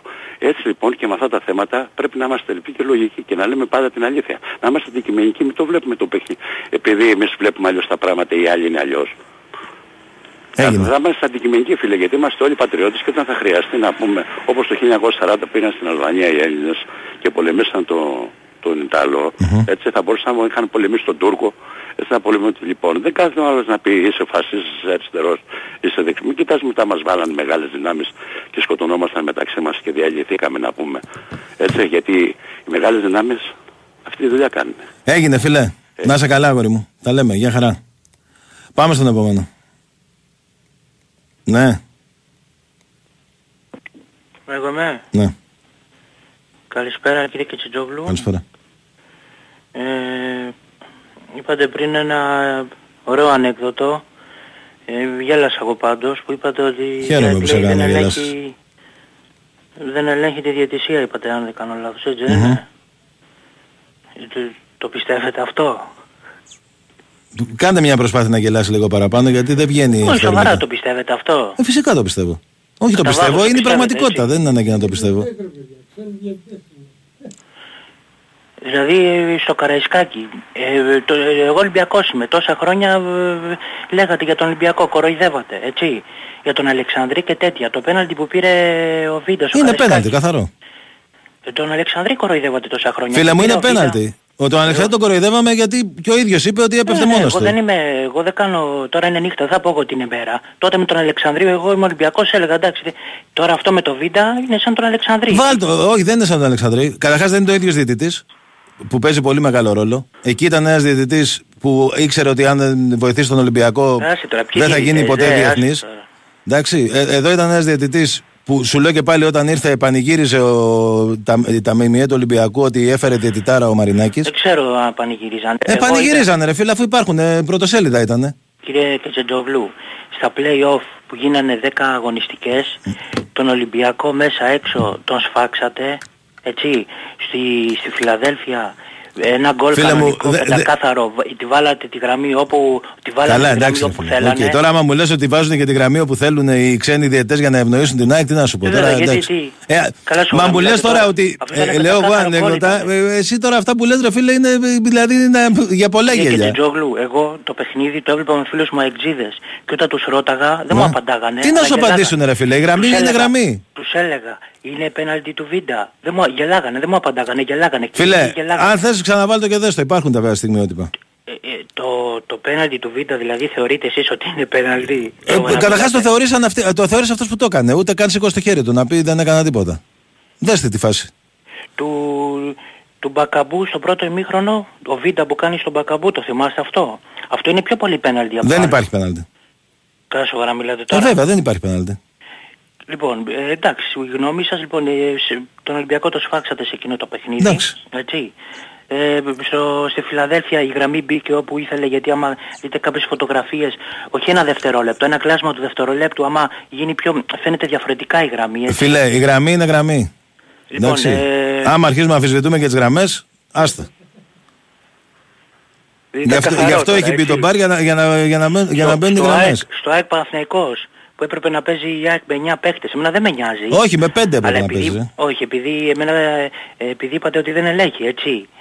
Ε, που έπρεπε ο Άμραμπατ να βγει έξω, ο άλλος ο... Γιατί να βγει ο έξω ο Άμραμπατ. Ο Μουκουντή με γονατιές. Ο, ο Μουκουντή να βγει έξω για ποιο λόγο. Στο παιχνίδι, στο ΑΕΚ Παναθηναϊκός. Για ποιο λόγο, πες μου, σε ποια φάση ρε παιδί μου. Το Άμραμπατ είναι λυμμένο. Το θέμα, ο, ο κανονισμός δεν λέει για κίτρινη κάρτα. Το αλλά Γενάρη, του Μουκουντή στη, που την είδες στη φάση εσύ. Στη κανονική διάρκεια στο ΑΕΚ Παναθηναϊκός που είδαμε από τα, απ' τα χέρια του διαιτητή, ναι, με δύο πάσες, έτσι, όχι fair play καν, αλλά δεν δε, δε τη γυρίσατε παράλληλα, κατευθείαν επίθεση, τέτοιο γκολ. Η μπάλα πήγε εκεί που ήταν, φίλε. Η μπάλα πήγε εκεί που ήταν. Τι μου λες τώρα, δεν έχεις κάνει τέτοιο γκολ.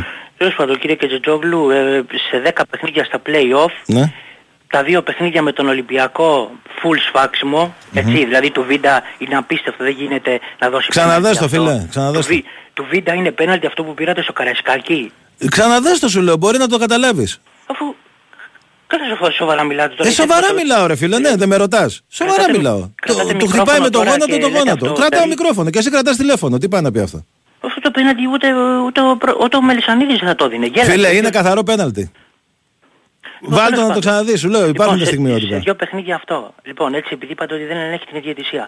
Με τον Παναθηναϊκό τα ίδια. Φίλε, και λάθος να ήτανε, και λάθος να ήτανε, που το συγκεκριμένο είναι πέναλτι, αλλά και λάθος να ήτανε, δεν ελέγχει καμία διαιτησία. Σου λέω και πάλι, αυτός ο διαιτητής είναι Ιταλός, είναι διεθνής διαιτητής, παίζει ημιτελικό Champions League. Δεν μου λες. Και, και όταν ήρθε εδώ πέρα πανηγύριζαν στον Ολυμπιακό, τον έφερε ο Μαρινάκης. Ότι με παρέμβαση Μαρινάκη. Εγώ έχω τη γνώμη μου, δε τώρα ποιοι πανηγυρίζαν λοιπόν. Ε, εντάξει, έχει τη γνώμη σου. Εγώ σου λέω τι έγινε. Αφού δεν επηρεάζει, εντάξει, δε, τώρα αυτό τώρα που λέτε δεν. Το, το Γιαννάκη και το Θωμά, τι, τι, τι, τι τους έχετε τώρα. Ο Θωμάς ήταν συνταξιούχος, φίλε.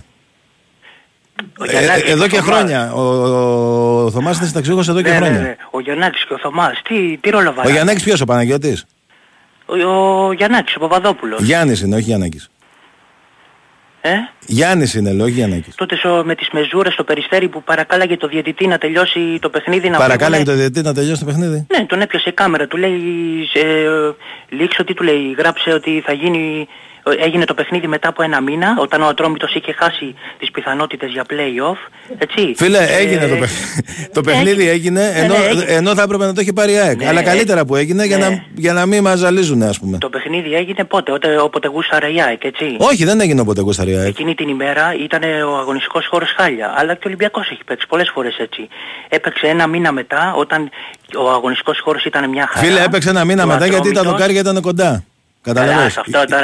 Γι' αυτό έπαιξε ένα μήνα μετά. Ένα παιδί πάνω από δώδεκα χρονών δεν το πιστεύεις. Ε, αυτό, ε, εντάξει, το... κοίτα, καταρχάς να, να είσαι πιο ευγενικός πρώτον. Και δεύτερον, όχι, είναι αποδεδειγμένο είναι. Ότι ήταν πιο κοντά τα δοκάρια. Ε, εντάξει, τι αποδεδειγμένο. Εντάξει, είναι τώρα, αποδεδειγμένο και οι ίδιοι το λέγανε. Με, με τις μεζούρες τώρα όλη η Ελλάδα γέλαγε. Όλο το Πανελλήνιο οι μεζούρες. Εντάξει, τώρα, εντάξει, το πρωτάθλημα της μεζούρας. Λοιπόν, με τον Ολυμπιακό έγινε αυτό. Με τον Παναθηναϊκό Συλλοφόρο θεωρώ ο Παναθηναϊκός έπρεπε να μείνει με δέκα παίχτες γιατί ο Μπερνάρ έβγαλε αίματα εκεί με δέκα παίχτες ο Παναθηναϊκός, αλλά και η ΑΕΚ έπρεπε με εννιά παίχτες γιατί και ο Βίντα και ο Μουκουντή, ε, αν θυμάστε, η ΑΕΚ έπρεπε να μείνει με εννιά παίχτες εκείνο το παιχνίδι. Πέρα ότι κατέβηκε με κορονοϊό και έγινε ότι. Και με οκτώ παίχτες. Όχι, άλλο, με δέκα ο Παναθηναϊκός, με τον Μπερνάρ και η ΑΕΚ με εννιά. Έγινε. Ε, επίσης η ΑΕΚ, ο, ε, όχι λάθος, ο, ο ΠΑΟΚ, ο Άρης και ο Βόλος, έτσι όπως παίξανε με τον Παναθηναϊκό, δεν παίξαν με την ΑΕΚ. Ο Άρης. Ο Άρης, ναι, ο Άρης. Ο Άρης γιατί που... τι έκανε ο Άρης στον Παναθηναϊκό. Ο Άρης, ναι. ο, ο, το Άρης ΑΕΚ... Είδες τον, ε... το Άρης Παναθηναϊκός το είδες, φίλε. Το Άρης ΑΕΚ είχε... Φίλε, το Άρης Παναθηναϊκός το είδες, γιατί μου είπες ότι στο... όπως έπαιξε με την ΑΕΚ δεν έπαιξε με... Το Άρης τέτοιο το είδες. Ο Άρης φέτος μόνο τον, μόνο τον Ολυμπιακό κέρδισε. Δύο φορές. Έτσι, και του πήρε και η ισοπαλία. Ο, ο Παναθηναϊκός πέρασε με ένα γκολ ε, στο Χαριλάου, ένα που μπήκε κατά τύχη. Έφτιασε αίμα, κατά τύχη κέρδισε, έτσι. Ε, εντάξει, ρε, φίλε, ΑΕΚ... σε πολλά παιχνίδια έφτιασε αίμα ο Παναθηναϊκός, τι πάει να πει αυτό. Όχι, κέρδισε ε, ε, κατά τύχη. Ενώ στο Άρης ΑΕΚ είχε πάει απόδοση στο ένα είκοσι και μια, σε μια στιγμή είχε, είχε φράξει το σύστημα. Δύο-τρεις παίκτες δεν παίζανε. Καλά τον γκολ το ένα ένα ο Κουέστα, άμα δείτε πώς, παίζει, πώς πέφτει. Γελάει ο κόσμος. Εντάξει, έτσι. με τον το Παναθηναϊκό όμως και τον Ολυμπιακό παίζει ο Σαμπάνης, ρε φίλε. Στο το Βόλος, το Βόλος ΑΕΚ πέναλτι στο τέλος το ογδόντα δεν το έδωσε. Mm-hmm. Το θυμάστε αυτό το Βόλος ΑΕΚ. Το θυμάμαι. Δεν θυμάμαι καν τη φάση που λες. Στο ογδόντα παιδί μου, στο ογδόντα ογδόντα δύο προς το τέλος. Ένα πέναλτι στο Βόλο δεν το έδωσε. Τι πέναλτι. Ποιο πέναλτι. Δεν, δεν μπήκε στην περιοχή ο Βόλος. Στο Βόλο ΑΕΚ, στο Βόλο. Στο Βόλο περίοδο... σου λέω, ναι, το, στο Βόλο. Ήτανε πέναλτι. Άμα, τι να σου πω, αφού το λες εσύ. Λοιπόν, και όχι ότι στο, στη τελευταία αγωνιστική στο ΑΕΚ Βόλος, ε, όχι και να κατέβαινε, ε, την καλή ενδεκάδα να κατέβαζε ο Βόλος, πάλι θα έχανε. Αλλά έστω για τα μάτια του κόσμου δεν, ε, έμεινε οκτώ παίκτες μείνανε εκτός, έτσι. Δηλαδή, και την προηγούμενη αγωνιστική τόσοι μείνανε. Ο, Πάουκ, ο, ο Βόλος, φίλες, ο, Πάουκ, ο, ο Βόλος στα play-off έκανε εννιά ήττες και μία, και μία ισοπαλία. Ο ΠΑΟΚ, πώς έπαιξε με τον Παναθηναϊκό στη Λεωφόρο και στη Τούμπα που, και πώς έπαιξε με την ΑΕΚ, μπορείτε να μου πείτε. Ε, φυσικά μπορώ να σου πω, ναι. Ναι, πώς, είδατε την ίδια εικόνα, εγώ είδα με τον, με τον Παναθηναϊκό σκιστήκανε και καλά κάνανε, αλλά με την ΑΕΚ χαλαρά, έτσι. Με την ΑΕΚ πού, σε ποιο παιχνίδι, στην Τούμπα έπαιξε χαλαρά ο ΠΑΟΚ. Στη Τούμπα, ε, επειδή λέτε για το ένα πέναντι κανονικό, που όντως είναι κανονικό το γκολ της ΑΕΚ, αλλά... Το... Σας το έδωσε πίσω, γιατί αν θυμάσαι το δεύτερο γκολ ξεκινάει από, από φάουλ. Ένα θυμάστε? Έβαλε. Ένα έβαλε. Όχι, λέω το πρώτο που έβαλε και δεν το μέτρησε. Ναι, ένα έβαλε η ΑΕΚ, λέω. Ωραία. Δεν λέω... έβαλε δε, δεύτερο. Ένα γκολ έβαλε. Ναι, έβαλε στην αρχή ένα γκολ που ακυρώθηκε. Λέω αυτό λάθος ακυρώθηκε. Έτσι δεν είναι. Είναι λάθος. Τι να σου πω, ξέρω εγώ, μπορεί ναι, να έγινε αλλά κάτι. Το γκολ που έβαλε η ΑΕΚ, αν θυμάστε. Ναι, ε, το θυμάμαι. Ναι, δεν ξεκινάει από φάουλ. Όχι. Όχι. Ε, όχι, δεν ξεκινάει από φάουλ. Εντάξει, δεν είναι. Εγώ, εγώ παρόλο που είμαι Ολυμπιακός, όταν ο Ολυμπιακός ευνοείται, εγώ το λέω. Ε, εντάξει, δεν... και εγώ όταν ευνοείται, άκου το λέω. Ε, όχι, δεν είναι. Εγώ τώρα είναι νύχτα, θα κάτσω να πω την ημέρα. Ε, ωραία, ξέρω. Ε, ποτέ, ποτέ δεν είναι. Δηλαδή τα είδατε καθαρό, το πρωτάθλημα της μεζούρας του κορονοϊού είναι δίκαιο. Ποιες μεζούρας, ρε φίλε. Η ΑΕΚ έπαιξε με το Ατρόμητο. Πήγανε, ήταν τα δοκάρια πιο κοντά, μετρημένα πιο κοντά, εφτά πόντους πιο κοντά και πέντε το άλλο.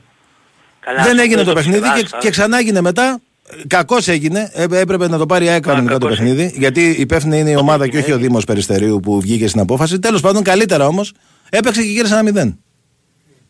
Έγινε όποτε ήθελε η ΑΕΚ.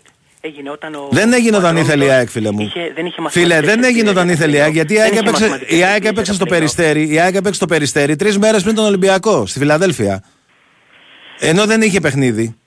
Και έπαιξε αυτό το παιχνίδι, αναγκάστηκε να παίξει αυτό το παιχνίδι τρεις μέρες πριν το παιχνίδι με τον Ολυμπιακό. Και έχασε από τον Ολυμπιακό. Έπαιξε όποτε ήθελε. Δεν έπαιξε όποτε ήθελε, σου λέω άνθρωπε, έπαιξε όποτε δεν ήθελε. Είχε χάσει τις μαθηματικές ελπίδες για πλέον. Ποιες μαθηματικές ελπίδες, ρε φίλε, είχε παίξει. Ο Ατρόμητος είναι. Εδώ έριξε τρία στον Ολυμπιακό, η Αγγλία δεν μπορούσε να κερδίσεις τον Ατρόμητο, να με τρελάνεις. Εδώ έριξε τρία μες στο Καραϊσκάκι. Καλά σοβαρά μιλάς τώρα. Ε, πες σοβαρά γιατί, μιλάω. Γιατί δεν παίξατε εκείνη την ημέρα και παίξατε μετά από ένα. Γιατί ήτανε το δοκάρια κοντά ρε φίλε, τι δεν καταλαβαίνεις. Αυτό δεν το πιστεύει ούτε ε, να... μην το πιστεύεις ρε φίλε, τι να σου πω. Ξέρω εγώ. Πάμε, πάμε παρακάτω τώρα, πάμε παρακάτω. Εντάξει, με ζούρα, εντάξει. Πάμε, πάμε σε διάλειμμα φίλε, άλλη φορά. Να είσαι πιο διαβασμένο.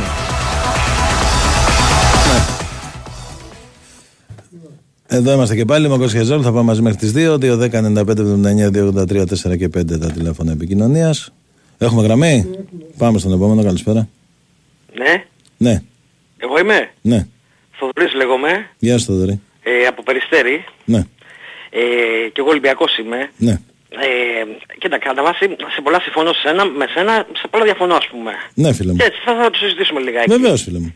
Ε, κα, βασικά, αυτό που ρε παιδί μου μου δημιουργεί εντύπωση είναι ότι π.χ. όταν διαμαρτύρεται ο Ολυμπιακός, φέτος ας πούμε, εντάξει, ε, βγαίνουν πολλοί δημοσιογράφοι και αυτά και λένε για τοξικότητα και έτσι. Ε, καλά, κοίτα, ο Ολυμπιακός το έχει κάνει σύστημα αυτό. Ναι, εδώ το πρωτάθλημα έπαιρνε και διαμαρτυρόταν. Τόσα χρόνια δεν υπήρχε τοξικότητα που λέγανε για τον Ολυμπιακό, για τα είκοσι, για το, για το είκοσι χρόνια. Βεβαίως και υπήρχε. Απλά ε, υπήρχαν, υπήρχαν και θέματα, τώρα δεν υπήρχαν. Ωραία. Και ο Ολυμπιακός έλεγε φτιάξτε ομάδα. Ωραία, σου ένα παράδειγμα. Ναι. Να σου πω για την τοξικότητα, γιατί αυτό δημιουργείται από ένα αντιολυμπιακό site, ας πούμε συγκεκριμένο. Δεν χρειάζεται να το, το ξέρουμε. Δεν νομίζω ότι είναι όμως μόνο ένα συγκεκριμένο site. Να σου πω ένα παράδειγμα, εντάξει. Πάμε, ε, π.χ. ο Ολυμπιακός έχει πάρει ένα ε, πενάλτι εκτός περιοχής με τον Παπουτσέλη και έχει βγει το Παπουτσέλη νέο πέναλτι. Καλά δεν λέω. Και δηλαδή το λένε σαν σημαία.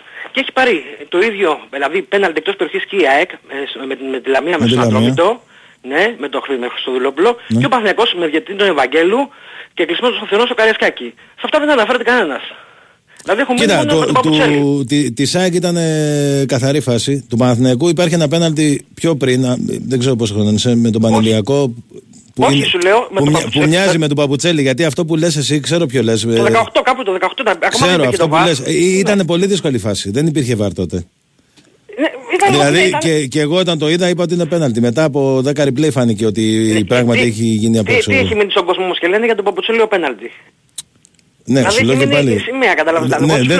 Σαφώς έχει πάρει φρύση. Το Παπουτσέλο πέναλτι έμεινε στην ιστορία γιατί ήταν το πρώτο μεγάλο δείγμα, ρε παιδί μου, ότι αλλάξαν τα πράγματα προς τον Ολυμπιακό στη διαιτησία. Γι' αυτό έμεινε στην ιστορία. Ε, ότι, πήρε, ότι ευνοήθηκε ο Ολυμπιακός, ειδικά τώρα, στις αρχές. Το άλλο ήταν ένα. Εντάξει, ήταν ξεκάρφωμα. Πήγε για τον προηγούμενο. Εντάξει, ο προηγούμενος, ας πούμε, ο φίλος. Στην αρχή ενώ είχε δίκιο για μένα, ας πούμε, μετά εντάξει λίγο το παραξύλωσε ρε παιδί μου. Ήταν πολύ ακριός απόψη του έτσι. Τέλος πάντων, εντάξει, οκ, okay, δεν τον κρίνω. Ναι, εντάξει. Και σαφώς έχει πάρει ε, σφύριγμα το Ολυμπιακός, εννοείται. Δηλαδή και με την καβάλα με τον Αλεξανδρή, τέλος πάντων. Οκ, okay, εντάξει. Απλώς, ε, το βασικό που... ρε φίλε ήταν ότι υπήρχε, υπήρχε μια κατάσταση που ήταν... Ε, στάνταρ υπέρ του Ολυμπιακού, δεν σου λέω ότι όλα τα παιχνίδια τα παίρνουν με τη διαιτησία. Αυτό θέλω να σου πω, δηλαδή σε πολλά έχει καλή, καλύτερη ομάδα. Ίσα άξιες ας πούμε και στις λεπτομέρειες το πήρε. Δηλαδή όταν λέμε στις λεπτομέρειες το δύο χιλιάδες δύο που ανέφερες. Δηλαδή το δύο χιλιάδες δύο τέσσερα τρία σε εκείνο το παιχνίδι ευνοήθηκε η ΑΕΚ, αν θυμάσαι. Δεν ευνοήθηκε. Ε, δηλαδή το πέναλτι που πήρε ο, ο Γιανακόπλος δεν ε. ακούμπησε καν τον Τσαρτά. Όχι ρε, ήταν πέναλτι. Αφού το δείχνει και στην Α στην παρακάμερα, ο Α το δείχνει και έχει, υπάρχει, υπάρχει παρακάμερα στην τηλεόραση στο YouTube που δείχνει ότι βρίσκει αέρα ο Γιανακόπλος και πέφτει ο Τσάρτας μόνος του. Φιλέ, το έχουμε δει αυτό το πέναλτι εκατό φορές. Εσύ λες τώρα επειδή βρήκε και λίγο την μπάλα για να κόπουλες. Θα μου έλεγες, νόμιζα πως θα μου έλεγες για το ακυρωθέν γκολ του Ντέμη που ο Ντέμης που διαμαρτύρθηκε μετά που ο Ντέμης έχει πει στην πρώτη φορά ότι λάθος μου μεγάλο στην καρδιά μου είναι που διαμαρτυρόμουν συνέχεια στους διαιτητές. Καταλαβαίνεις, εγώ νόμιζα αυτό θα μου έλεγες ας πούμε. Έχει ακυρωθεί ένα γκολ του Ντέμη. Αυτό είναι άλλο πράγμα. Εκείνη ήταν μια διαιτησία για τέτοιο παιχνίδι ούτε στα όνειρά μας ας πούμε. Ναι, παιχνιδάρα, ματσάρα, αυτό θα πεις. Εντάξει, ναι, ε, ναι, εκεί ναι. Στον Ντέμι μπορεί να έγινε και λάθος, μπορεί να ήταν και φάουλ, δεν, δεν, όχι δεν θα σας το έλεγα αυτό. Ε, Αλλά ναι, το ότι έλεγε ο Ντέμις ότι έκανα λάθος που διαμαρτύρομαι για τη διαιτησία, καταρχάς θεωρώ ότι ήταν λάθος του που το είπε αυτό και δεν ξέρω γιατί το είπε. Για... Προφανώς. Ήταν ανώριμος το εννοείς ότι δηλαδή είχε πει ότι... Ε, όταν με, εντάξει, μετά από ένα σημείο ο Ντέμις κάνει δημόσιες σχέσεις, δεν είναι... Ναι, έχει μεταξύ, αλλάξει το, ναι, το έργο. Μεταξύ ο Βασάρης σε κοινό παιχνίδι, που ήμουν και μέσα, έχει δείξει τέσσερα λεπτά καθυστερήσεις και, και, και το έχει κράτησει... Ε, αφού μπήκε γκολ μέσα στις καθυστερήσεις ρε φίλε. Ναι, εντάξει, το, το τέσσερα τρία. Όταν μπαίνει γκολ μέσα στις καθυστερήσεις, μπήκανε οπαδοί μέσα, έγινε χαμός. Συμφωνώ. Δεν κράτησε παραπάνω γιατί έπρεπε να κρατήσει παραπάνω. Το Σάντος δεν είχε τότε. Το Σάντος είχε. Ναι. Ο Μαβάρα είχε και ΑΕΚ, εννοείται. Μα, ναι. Λέω, πίσω, το...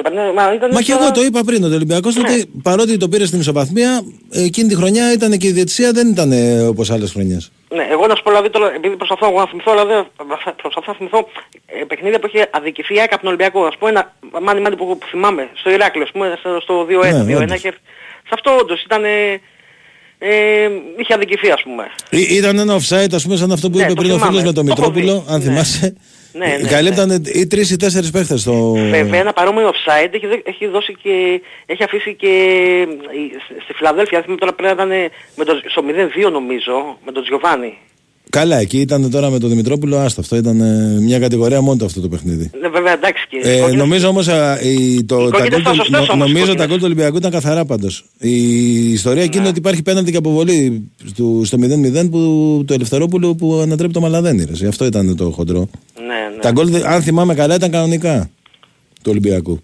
Ναι. Κοίτα, εγώ σου λέω, στα περισσότερα είστε σωστός, δηλαδή συμφωνώ σε όλα, ρε παιδί μου. Δηλαδή, απλώς εγώ ήθελα να πω για, ότι πιο πολύ για αυτό το συγκεκριμένο site, ότι ε, εκεί χλεβάζουν την ομάδα και τον κόσμο του Ολυμπιακού, ας πούμε. Πιο πολύ αυτά, εκεί λέγονται, καταλάβες. Αλλά τέλος πάντων, αυτό που λες, δηλαδή, δηλαδή τώρα δεν μπορώ να πούμε για την ΑΕΚ, ας πούμε. Καταρχάς, εγώ δεν χλεβάζω τον κόσμο κανένας. Όχι, ναι, συμφωνώ. Πραγματικά το λέω αυτό. Εγώ σέβομαι όλους τους οπαδούς. Εννοείται. Εντάξει, μπορεί να πεις κάτι και να τσακωθούμε κιόλας, αλλά. Ε, δεν δε χλεβάζω ούτε κοροϊδεύω. Όχι, ούτε λέω ότι οι Ολυμπιακοί είναι πρόβατα και οι δικοί μας είναι διάνοιες, ούτε τέτοια πράγματα. Μακριά από μένα αυτά τα πράγματα. Εντάξει, να σου πω κάτι, έχουν γίνει και γιατί στο εξωτερικό δεν γίνονται και λάθη και εγκλήματα από διαιτητές. Γίνονται ρε φίλε, αλλά ε, υπήρχε. Δηλαδή λάθη πάντα θα γίνονται. Ναι, συμφωνώ απόλυτα ότι πάντα θα γίνονται λάθη. Ναι. Και τώρα γίνονται λάθη. Και με βάρ γίνονται λάθη. Και με ξένους διαιτητές γίνονται λάθη. Και θα γίνονται λάθη. Ναι, ναι. Εντάξει, απλά, α, απλά υπήρχε μια, μια περίοδος μεγάλη στο ελληνικό ποδόσφαιρο. Στην αρχή δικά, στην αρχή. Υπήρχε μια μεγάλη περίοδος, ναι, τέλος πάντων. Ναι, ναι. Λοιπόν, οκ, okay, εγώ σας ευχαριστώ πολύ. Και εγώ φίλε μου, να σε καλά. καλά Καλό σου βράδυ. Ή... Πάμε στον επόμενο. Εγώ είμαι, κάτσε. Ε, εσύ ναι. Καλησπέρα. Καλησπέρα. Λοιπόν... Δεν ξέρω, έχει γίνει πα, μαλακός τελευταία. Τι να γίνω μαλακός? Ε, δεν ξέρω, σου μιλάνε και ε, τελευταία ανησυχώ που δεν κλείνεις μερικούς. Γιατί να τους κλείσω ρε φίλε? Άμα Καλώς, με προσβάλλει ναι. κάποιος ή μου πει, με, με, με βρίσει ξέρω εγώ, ή πει ότι τα πήρε ο τάδε για να τέτοιο. Καλό είναι που γίνεσαι πιο... εναλλακτικός, αλλά σε είχαμε συνηθίσει αλλιώς. Τέλος πάντων. Κάνεις λάθος σε αυτό, Ελευθερή. Εγώ σε εκτιμώ. Δεν ξέρω αν με εκτιμάς ή δεν με εκτιμάς, αλλά αυτό που λες δεν ισχύει. Όταν ό,τι και να μου πει κάποιος μπορώ να απαντήσω. Άμα με προσβάλλει ή με ειρωνεύεται, θα τον κλείσω. Εγώ σε εκτιμώ. Ελευθερή, άσε τώρα αν με εκτιμάς εσύ. Ε, σου λέω πάνω σε αυτό που μου είπες. Ναι, ε, ε, με εκτιμάς, καλά κάνεις. Ευχαριστώ πολύ αν με εκτιμάς. Οκ, okay. okay. δεν το συνεχίζω. Βλέπω ότι δεν το θες. Λοιπόν, πάμε λίγο πολιτικά που μου αρέσουν εμένα. Εμένα δεν μου αρέσουν, αλλά ε, ε, μίλα. Θες να συζητήσουμε ή όχι? Ή να μονολογώ? Ε, να μονολόγησε.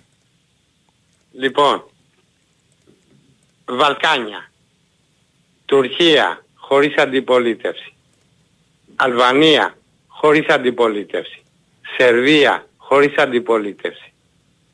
Πού πάνε αυτές οι χώρες?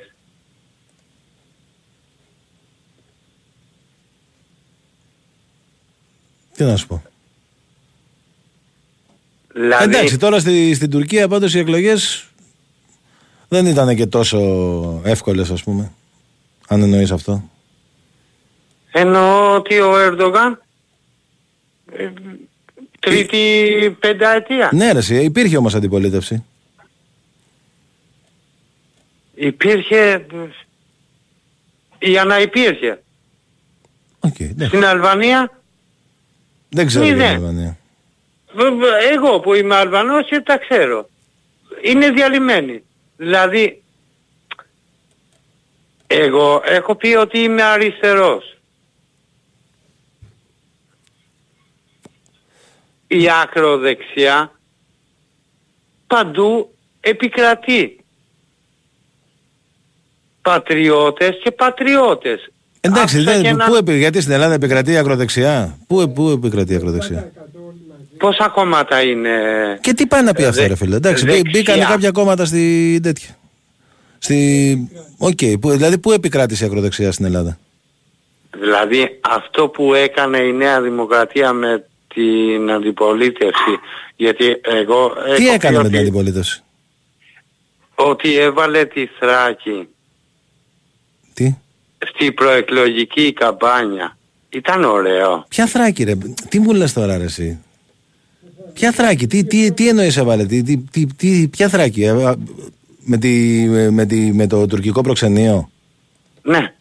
Ε, τι, αυτό τι σχέση έχει. Ήταν μα, ωραίο. Ε, και αυτό που γίνεται δεν είναι ωραίο πάντως. Εσένα, εσένα σου άρεσε. Ε, συγγνώμη για τον Ενικό γιατί... Δεν έχω ε, πρόβλημα με τον Ενικό ρε Ελευθέρη. Αλλά λοιπόν. ε, ε, ε, και αυτό που γίνεται όμως ε, και εκεί πέρα δεν είναι ωραίο. Δηλαδή να ψηφίζεται κάποιος επειδή ε, κάνει πολιτική υπέρ της, της Τουρκίας ας πούμε. Αυτό είναι ωραίο. Γιατί είπα εγώ, εγώ είμαι ανήξερος σε αυτά.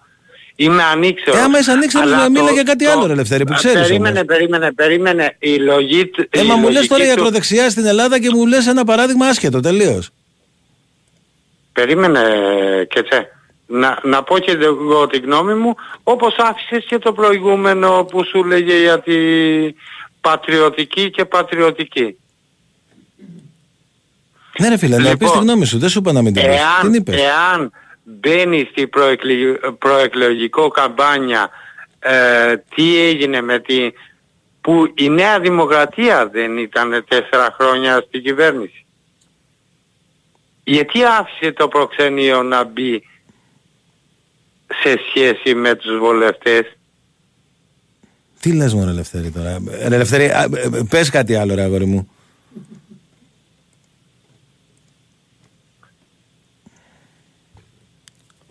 Τέλος πάντων. Εγώ λέω ότι δεν είναι ωραίο, δεν είναι ωραίο να ανεβαίνει η δεξιά σε όλα τα Βαλκάνια. Και δεν θα... Μακάρι να βγει σε καλό. Μακάρι να βγει σε καλό. Καλό βράδυ. Καλό βράδυ. Για το φίλο που ρωτάει για τον Μπλεντ, δεν, δεν ξέρω να παίζει για την ΑΕΚ ο Μπλεντ. Γιατί το έχεις στείλει πολλές φορές το μήνυμα. Sorry κιόλας, τώρα το είδα. Πάμε στον επόμενο.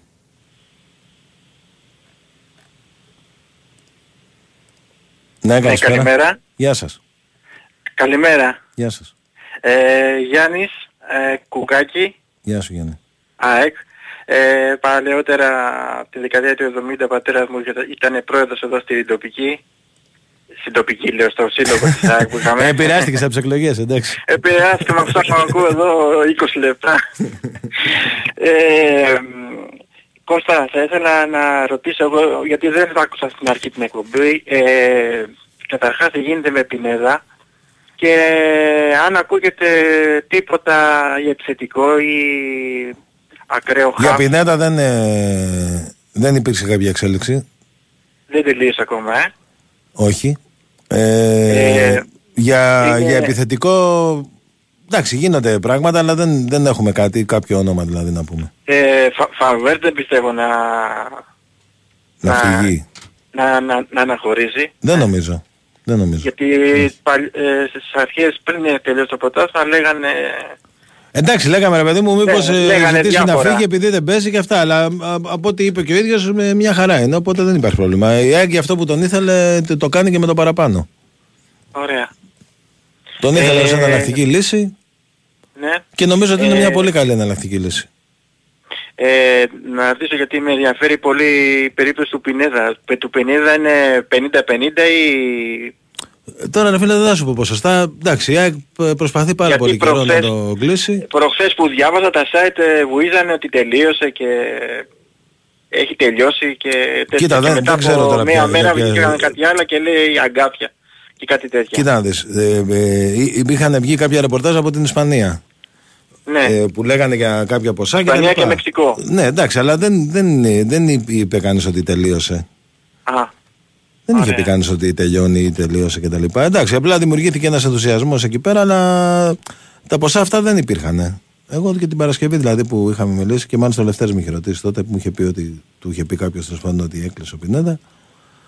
Εντάξει, δεν είναι, είναι δύσκολη περίπτωση ρε, πολύ. Δύσκολη είναι. Θα δούμε. ε, μάλλον αυτή τη βδομάδα θα είναι ή θετικό ή άλλο κλίμα. Δεν το ξέρουμε φίλε. Ε, εκτός να πάει σε άλλη ομάδα. Αν πάει σε άλλη ομάδα τελείωσε. Αλλά αν ας πούμε συνε... ε, μείνει... αν, αν μείνει στασιμότητα μπορεί να, μπορεί να τραβήξει και πολύ. Δεν είναι... Οι Ισπανοί λένε ότι και καλά ότι η Θέλτα πρέπει μέχρι τριάντα Ιουνίου θέλει να τον πουλήσει γιατί θέλει να τα ναι, βάλει ναι, στον ναι, ναι, κάτι ναι, τέτοιο. Ναι. Αλλά δεν, ε, εγώ δεν το ξέρω αυτό. Αν ισχύει, αυτοί το λένε, θα δούμε. Θα δούμε. Μάλιστα. Ε, Άμραμπατ. Εντάξει, ο Άμραμπατ τώρα πιστεύω μέσα στην εβδομάδα πρέπει να τελειώσει γιατί άμα μείνει θα πρέπει να πάει για να ξεκινήσει προετοιμασία. Έχει, ναι, έχει, έχει περάσει ο καιρός. Η ομάδα ξεκίνησε σήμερα εξετάσεις, την Τρίτη πετάει η Ολλανδία, Τετάρτη πήγε κάνει την πρώτη προπόνηση. Οπότε, ξέρεις, άμα είναι να μείνει τελικά, ναι. θα πρέπει να τελειώσει μέχρι τότε. Ωραία αυτά. Ε, εμείς για, για πότε είμαστε για τον Αύγουστο, εμείς παίζουμε? Ε, η ΑΕΚ παίζει οκτώ Α, ή εννιά Αυγούστου και δεκαπέντε. Α, η κλήρωση πιο νωρίς, ε? Η κλήρωση είναι είκοσι... Τόσο Ιουλίου, είκοσι τέσσερα Ά, νομίζω, εντάξει. δεν θυμάμαι καλά ακριβώς τη μέρα. Ε, Τέλος, τελευταία εβδομάδα του Ιουλίου τέλος πάντων είναι. Τελευταία εβδομάδα του Ιουλίου. Ε, εντάξει. Εντάξει, καλημέρα, ευχαριστώ. Να είσαι καλά φίλε μου και εγώ σε ευχαριστώ. Πάμε στον επόμενο. Έλα ρε Κώστα, καλή. Καλά φίλε μας. Καλημέρα. Ναι, ναι, σ' ακούω, σ' ακούω. Α, καλημέρα, Δημήτρης από Γερμανία. Γεια σου Δημήτρη. Ε, Καταρχήν πριν ξεκινήσω να πω δύο-τρία πραγματάκια. Ε, ρε παιδιά, λίγο με τον χρόνο να το κρατάμε το τετραλεπτάκι που έχει τις άλλες μέρες. Γιατί με τριάντα πέντε λεπτά και ε, τέλος πάντων, άλλα ήθελα να πω, άλλα άκουσα, άλλα θα απαντήσουμε. Εν πάση περιπτώσει. Όταν έχει κόσμο δηλαδή θέλω να αναμονή. Οκ, okay, sorry, ναι, και εντάξει. Όχι, εγώ λίγο... δεν είναι το λέω για sorry, ρε παιδί μου, το λέω απλά για να το ναι, ναι, συνεχίζουμε, ας πούμε, γιατί είναι καλό το τετραλεπτάκι. Ε, δεύτερο, ε, όταν σε παίρνει φίλος του Ολυμπιακού να σου κάνει παράπονα για διαιτησίες κλπ. Θα ρωτάς ηλικία, ρε φίλε, όταν άλλος είναι κάτω από τριάντα πέντε χρόνων και δεν έχει δει όσα έχουν δει τα ματάκια μας, εμάς είμαστε λίγο πιο μεγάλη σε ηλικία. Ε, εντάξει, τώρα με ένα σφύριγμα και με δύο, ε, να μην ε, κάνουμε τώρα κουβεντολόγια αυτό το θέμα. Εδώ τώρα δεν μιλάμε απλά για σφυρίγματα. Εδώ μιλάμε για μια κατάσταση άρρωστη, η οποία πηγαίναν παίκτες δανεικοί σε άλλες ομάδες, ε, πηγαίναν πληρω... προπονητές άλλων ομάδων, πληρωνόντουσαν από την ομάδα. Είχαν βγει συνομιλίες, σελίδες με, με διαιτητές, με, με προέδρους ομάδων, με... Δηλαδή μην το πάμε μόνο ότι η παράγκα ήταν πέντε σφυρίγματα. Ήταν ένας συνδυασμός πραγμάτων που οι πιο νεαρείς ηλικιά απλά πατάνε το YouTube και βλέπουν ας πούμε πέντε φάσεις, πέντε σφυρίγματα και λένε «Α, τότε αδικήθηκε ο Ολυμπιακός, σήμερα αδικήθηκε η ΑΕΚ, αύριο ο Παναθηναϊκός» κλπ. Αλλά δεν είναι μόνο αυτό. Ήταν ένα ολόκληρο σύστημα που δούλευε. Μην τρελαθούμε τώρα δηλαδή και το πάμε μόνο στα σφυρίγματα. Κάνω λάθος? Όχι ρε φίλε, αυτό, αυτό είπα και εγώ πριν. Ναι, ε, γιατί υπήρχε κεντρική διαχείριση. Να πούμε πιτσιρικάδες τώρα, επειδή... Εντάξει, οκ. Okay. Δεν, δεν ε, είναι εντάξει. Και εύκολο να το... Α, απλά τους ακούω, προσπαθούν να μας βγάζουν ε, ε, ότι τόσα χρόνια δεν συνέβαινε τίποτα. Ας πούμε, ο Ολυμπιακός και το Εγάλο να κερδάνε, από το μυαλό μας το βγάλαμε οι συνομιλίες που ήταν πεντακόσιες σελίδες και εν τέλει δεν έγινε τίποτα. Εν πάση περιπτώσει, άστα αυτά. Για τα πολιτικά, εντάξει, λογικά τα αποτελέσματα, όπως φάνηκαν και από τον πρώτο γύρο, δεν, αλλά, δεν ήταν καμιά τραγική αλλαγή. Εμείς ψηφίσαμε εδώ πέρα στη Γερμανία στα εκλογικά κέντρα σαν, mm-hmm. σαν Έλληνες του εξωτερικού. Όλα καλά. Περιμένουμε να δούμε μπας και γίνει καμιά κλήρωση να δούμε κάνα ματσάκι εδώ κοντά μας. Εγώ νο, δυτική Γερμανία είμαι, νοτιοδυτικά. Ε, ελπίζουμε, κάτι ελπίζουμε, μπορεί να γίνει. Να μπορέσουμε να δούμε την ομάδα έτσι κάπου εδώ γύρω-τριγύρω στους ομίλους. Θα δούμε τώρα ποιοι ομίλοι θα είναι, θα είναι Champions League, Europa League. Να δούμε σε ποια διοργάνωση θα είναι πρώτα. Λοιπόν, ε, για τον Πινέδα, λοιπόν... Εντάξει παιδιά, μην τρελαίνεστε, παιχταράς, οκ. Okay. Ε, δεν θα καταστραφεί το σύμπαν αν δεν έρθει ο Πινέδα, εντάξει. Ο Αλμέιδα είναι αυτός που έφτιαξε την ομάδα, ο Αλμέιδα είναι αυτός που τον έφερε και με το δικό του τρόπο τον έβαλε στην ομάδα και τον ανέδειξε ας πούμε, έτσι.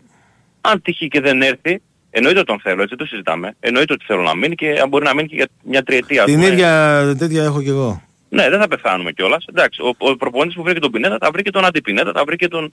Ε, αντι... Εγώ αλλού είμαι στεναχωρημένος. Εντάξει μωρέ αντιπινέδα, η ομάδα τώρα είναι. Ναι ρε παιδί μου, θέλω να πω θα βρεθεί αντικαταστάτης. Ναι. Ε, εμένα αυτό που με στεναχωρεί λίγο εντός αγωγικών είναι ότι στα στόπερ ξέρουμε ότι υπάρχει ένα κενό από σχεδόν ένα χρόνο. Δηλαδή για ένα χρόνο ξέρουμε ότι ο Τζαβέλας δεν θα ανανεώσει και να ανανεώσει θα αναπληρώσει το τριακοστό έκτο έτος. Δεν θα πρέπει να γίνει μια προεργασία, να υπάρχει ένα στόπερ στην προετοιμασία. Έχει γίνει προεργασία. Ε ναι, αλλά δεν έχει αποτέλεσμα όμως. Ε, εντάξει τώρα, έχει τριστόπερ. Ε, πιστεύω ναι, ότι όταν, όταν, τίποτα, πιστεύω όταν αποκτηθεί ο παίχτης που θα έρθει. Ναι, θα δικαιολογηθεί. Θα πάρει δύο στόπερ να παίξεις προκριματικά. Αυτό με προβληματίζει. Τρεις στόπερ έχει, τρεις. Ναι, τρεις έχεις. Αυτό σου λέω. Χτύπαξε ένας τραυματιστής στην προετοιμασία, μένεις με δύο. Αυτό σου λέω. Μα δεν θα μείνει με δύο ώρες. Εγώ πιστεύω μέσα στην επόμενη εβδομάδα θα. Αυτό με προβληματίζει. Ότι τόσο καιρό ας πούμε δεν έχουμε. Όχι, έχει γίνει πολύ καλή προεργασία και πιστεύω, σου λέω και πάλι, ότι θα φανεί όταν δούμε ποιον παίχτη θα πάρει η ΑΕΚ, θα φανεί ότι έχει γίνει πολύ καλή προεργασία. Τι να πω, εντάξει, οκ, okay, μακάρι... Μη, μη σε αγχώνει αυτό.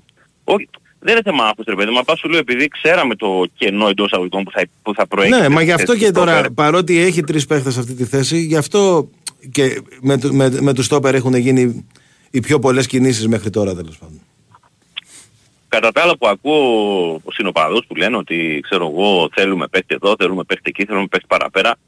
Εγώ δεν βλέπω ότι υπάρχει ανάγκη να κάνω τρεις καλές μεταγραφές με ένα στόπερ, τον Πινέδα και άλλο να παίκτη για τα εξτρέμ και να τελειώσει εκεί η ιστορία, παρά να φέρουμε ξέρω εγώ εφτά οκτώ παίκτες μόνο και μόνο για να πούμε ότι ποποτείτε ποιος φέραμε. Εντάξει, κοιτάξτε, ούτως ή άλλως θα έρθουν και κάποιοι παίκτες που δεν είναι για, για πρώτη ομάδα, για, για βασική, είναι για παίκτες ρόστερ, όπως ήρθε ο Πίλιος, ας πούμε, θα έρθουν και κάποιοι ακόμη τέτοιοι. Δεν μου λες Κωστά, τον Ζήνη τον υπολογίζει για την πρώτη ομάδα φέτος, ναι. Ξέρεις. Ναι, ναι, σίγουρα.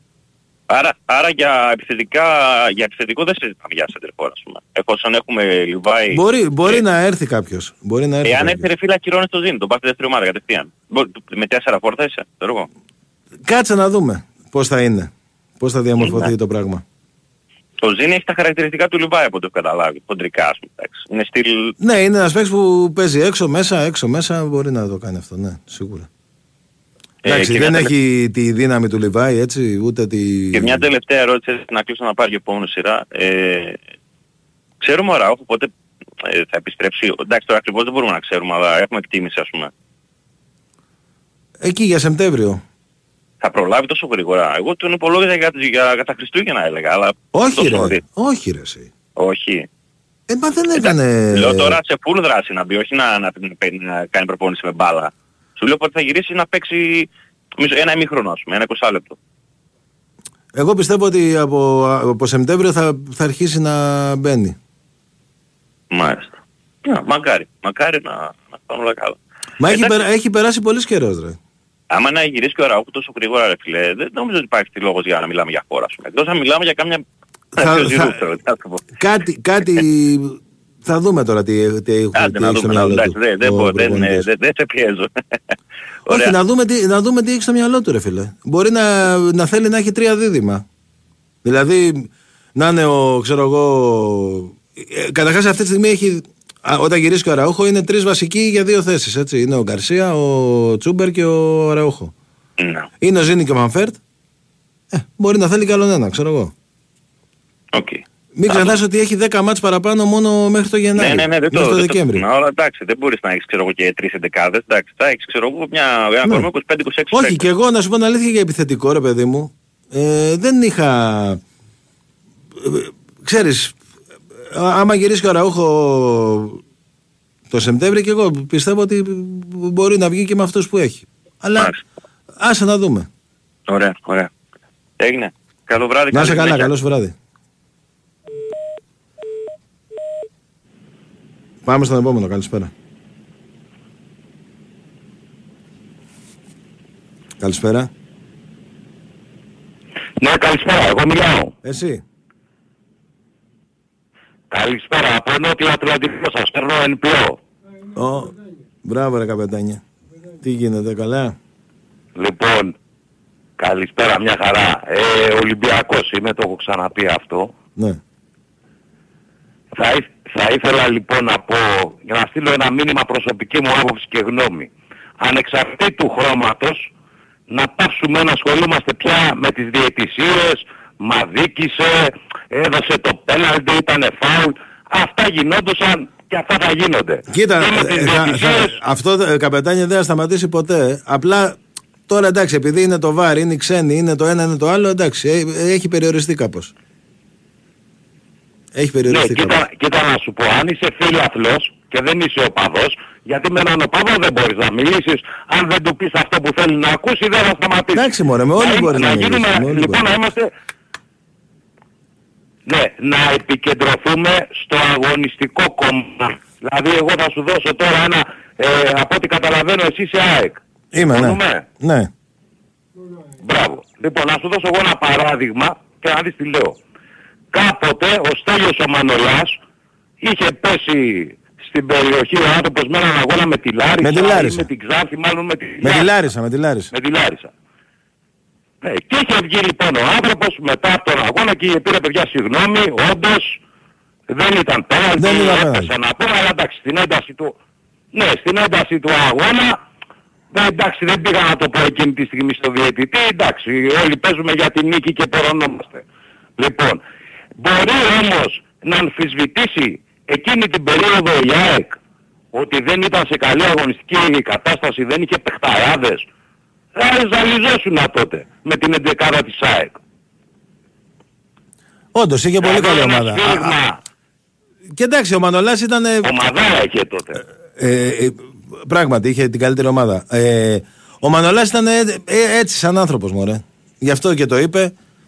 Και, και καλά έκανε και Άχι, το είπε. Μα, δεν κατάλαβες όμως τι λέω.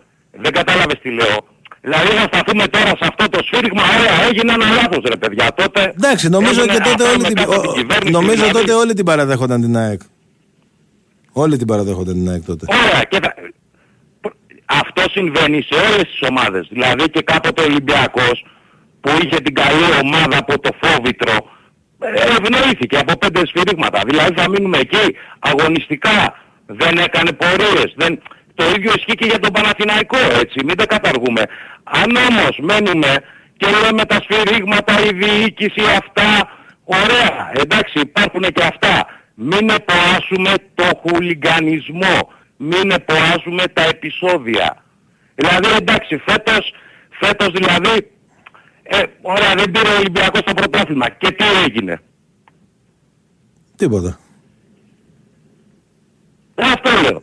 Ας φτιάξει η ομάδα, γιατί τα τελευταία δέκα χρόνια εγώ σαν Ολυμπιακός, ε, με εξαιρέσεις κάποιες περιόδους που όντως έπαιξε καλό ποδόσφαιρο, στα υπόλοιπα ήταν στους τυφλούς, ο μονόφθαλμος βασιλεύει. Αυτή είναι η αλήθεια τώρα, τι να κάνουμε. Ναι, τώρα α, αυτό φαίνεται ότι έχει αλλάξει πάντως. Δηλαδή θα υπάρχει ανταγωνισμός και του χρόνου στο πρωτάθλημα. Δηλαδή, μακάρι, μακάρι. Αν και φέτος, σίγουρα η ΑΕΚ πιστεύω και ο Ολυμπιακός και, και, και ο Παναθηναϊκός αν, ε, αν ενισχυθεί ας πούμε και δεν έχει θέματα πιστεύω και οι τρεις θα, ε, θα είναι μέσα. Θα γίνει μάχη. Έτσι πιστεύω. Φίλε μου, αυτό είπα και στις, και στις προηγούμενες φορές που πήρα τηλέφωνο. Εγώ θέλω ένα Παναθηναϊκό δυνατό. Να παίζω ένα ντέρμπι και να το φοβάμαι. Κάποτε λέγαμε, κάποτε λέγαμε τη δεκαετία του ενενήντα πηγαίναμε μέσα στον Παναθηναϊκό και στην ΑΕΚ ακόμα με τις καλές ομάδες. Λοιπόν και λέγαμε να βάλουμε τον γκολ στο δεύτερο και να είναι και προς τη λήξη. Μην το βάλουμε από νωρίς και νευριάσουνε και μας πάρουνε φαλάκι. Δηλαδή να υπάρχει ανταγωνισμός ρε παιδιά. Να γίνει ε, βέβαια, για, μα, γι' αυτό και πέρυσι ήταν, γι' αυτό και πέρυσι το πρωτάθλημα ήταν τόσο συναρπαστικό έτσι μέχρι το τέλος. Δηλαδή κρίθηκε την προτελευταία αγωνιστική. Είναι φοβερό αν το σκεφτείς. Σε σχέση με άλλα που έχουμε δει τα προηγούμενα χρόνια. Είναι... Βεβαίως και είχαμε να το δούμε και πολλά χρόνια. Ακριβώς. Και πάρα πολλά χρόνια είχαμε, και πολλά χρόνια είχαμε να δούμε αυτή, και τον Παναθηναϊκό εποχή... και εκεί η ΑΕΚ μετά το πρωτάθλημα πήρε το δεκαοκτώ ουσιαστικά δεν, δεν διεκδίκησε τα επόμενα. Οπότε αυτό ήταν πάρα πολύ καλό. Σωστά. Που έγινε.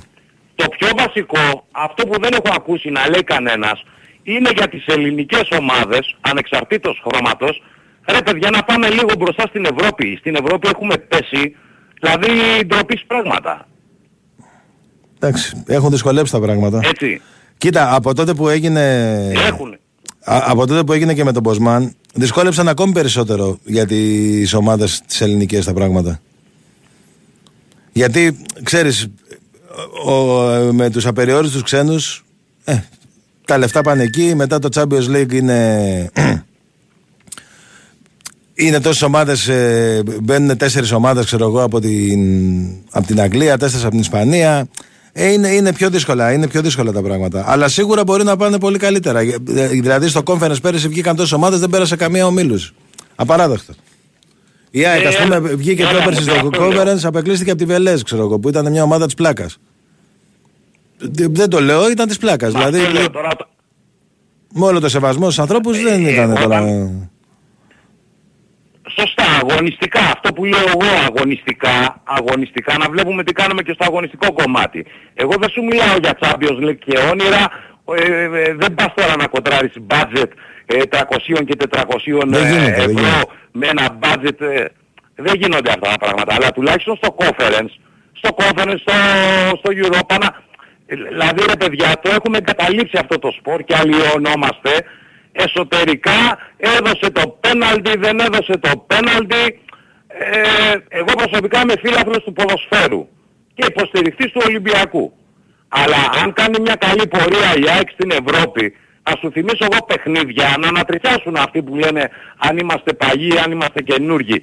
Και για παιχνίδια του Ολυμπιακού και παιχνίδια της ΑΕΚ και φυσικά και του Παναθηναϊκού, έτσι, δεν το συζητάω. Mm-hmm. Δηλαδή δεν θα κάτσω να δω... Δεν θα κάτσω να δω την ΑΕΚ τότε είχε δηλώσει ο Μπάγεβιτς, παίζατε με τη Μίλαν, ναι. Αν θυμάσαι. Ναι. Και μου φαίνεται το σκόρ ήταν δύο ένα στο τέλος. δύο ένα, ναι. Με δύο γκολ του Πανούτσι. Προηγήθηκε η ΑΕΚ με το Σαββεύσκι και Μπράβο. Έφαγε δύο γκολ στο δεύτερο. Όχι, για πες μου το, το καταπληκτικό γκολ του Σαραβάκου, γιατί τότε ο Σαραβάκος έπαιζε μαζί σας και από εκτέλεση κόρνερ το πιάσε κουντουμπιέ, μπαπ και το κάρφωσε. Σε ποιο παιχνίδι ήταν? Με τη Ρέιντζερς. Με τη Μίλαν δεν ήτανε. Με τη Ρέιτζερς, με τη Ρέιτζερς. Ναι, ναι. Με τη Μίλαν είχε βάλει γκολ ο Σαραβάκος, αλλά κυρώθηκε. Βλε... Για offside. Α, α, ναι. Ναι, ναι. Στη Φιλαδέλφεια. Και, τότε τι είχε δηλώσει ο Μπάγεβιτς, ότι καλή ομάδα η Μίλαν, καλή ομάδα η Μίλαν, αλλά θα χάσει από μας. Δεν το θυμάμαι. Δεν, δεν μου φαίνεται για δήλωση Μπάγεβιτς αυτή πάντως, να σου πω την αλήθεια. Δεν, λίγο δύσκολο να το έχει πει αυτό ο Μπάγεβιτς. Το έχει δηλώσει ψάχτο ότι καλή ομάδα η Μίλαν, αλλά σήμερα θα χάσει από μας. Εγώ λοιπόν αυτό το ελληνικό ποδόσφαιρο νοσταλγώ. Ναι. Που ήτανε, ήταν δηλαδή, ήτανε, ε, παρόλο που δεν μας αφήσανε για άλλους λόγους και μιλάω γενικά σου λέω, δεν σου μιλάω για χρώματα, mm-hmm. εγώ είμαι, σου λέω, φίλος του ποδοσφαίρου και του μπάσκετ. Λοιπόν, αυτός είμαι νοσταλγός. Αυτό να κάνουμε, δηλαδή εκτός στο εσωτερικό, να τσακωνόμαστε στο σχολείο, στο δημοτικό, εντάξει, έδωσε σφύριγμα, ήταν πέναλτι, δεν ήταν πέναλτι κλπ. κλπ. Να δούμε και λίγο παρακάτω ρε παιδιά, η εικόνα μας είναι στην Ευρώπη. Μακάρι να πάνε καλά οι ομάδες φέτος, να ανεβούμε σαν Ελλαδίτσα. Στο μπάσκετ γιατί τα έχουμε καταφέρει. Έλατε. Εντάξει, δεν, είναι, δεν υπάρχει ο ίδιος βαθμός δυσκολίας πάντως. Στο, στο μπάσκετ με το ποδόσφαιρο, η αλήθεια ναι. είναι αυτή. Αλλά η, σίγουρα, δε, σίγουρα, δε, δε, σίγουρα μπορούν να πάνε καλύτερα οι ομάδες. Σίγουρα μπορούν να πάνε καλύτερα. Κοίτα να δεις, κοίτα να δεις, φέτος που ο Ολυμπιακός στο μπάσκετ πήγε στο τελικό, mm-hmm. να σου θυμίσω ότι ήταν το δωδέκατο μπάτζετ στην Ευρώπη. Ναι, όντως. Σε σχέση λοιπόν... Σε σχέση λοιπόν με το ποδόσφαιρο... Έφτιαξε ένα αγωνιστικό, έφτιαξε ένα αγωνιστικό πλα, ε, project όμως που... Αθλητικό project μάλλον που... ήταν καταπληκτικό. Ε, μα... Α, μπράβο, μα αυτό λέω. Αυτό λέω. Αυτό λέω. Σε, αυτή είναι η προσωπική μου άποψη και γνώμη μπορεί να κάνω και λάθος. Κοίτα, στο ποδόσφαιρο μπορεί, δηλαδή, να, μπορεί να μην πάει τελικό ας πούμε μια ομάδα, αλλά σίγουρα μπορεί να πάνε πολύ καλύτερα παιδί μου. Ο ΠΑΟΚ... Μια χρονιά εκεί στο Conference πήγε μέχρι τις οκτώ. Δηλαδή και με τη Μαρσέκ τα έπαιξε τα παιχνίδια. Αποκλείστηκε, αλλά τα έπαιξε τα παιχνίδια.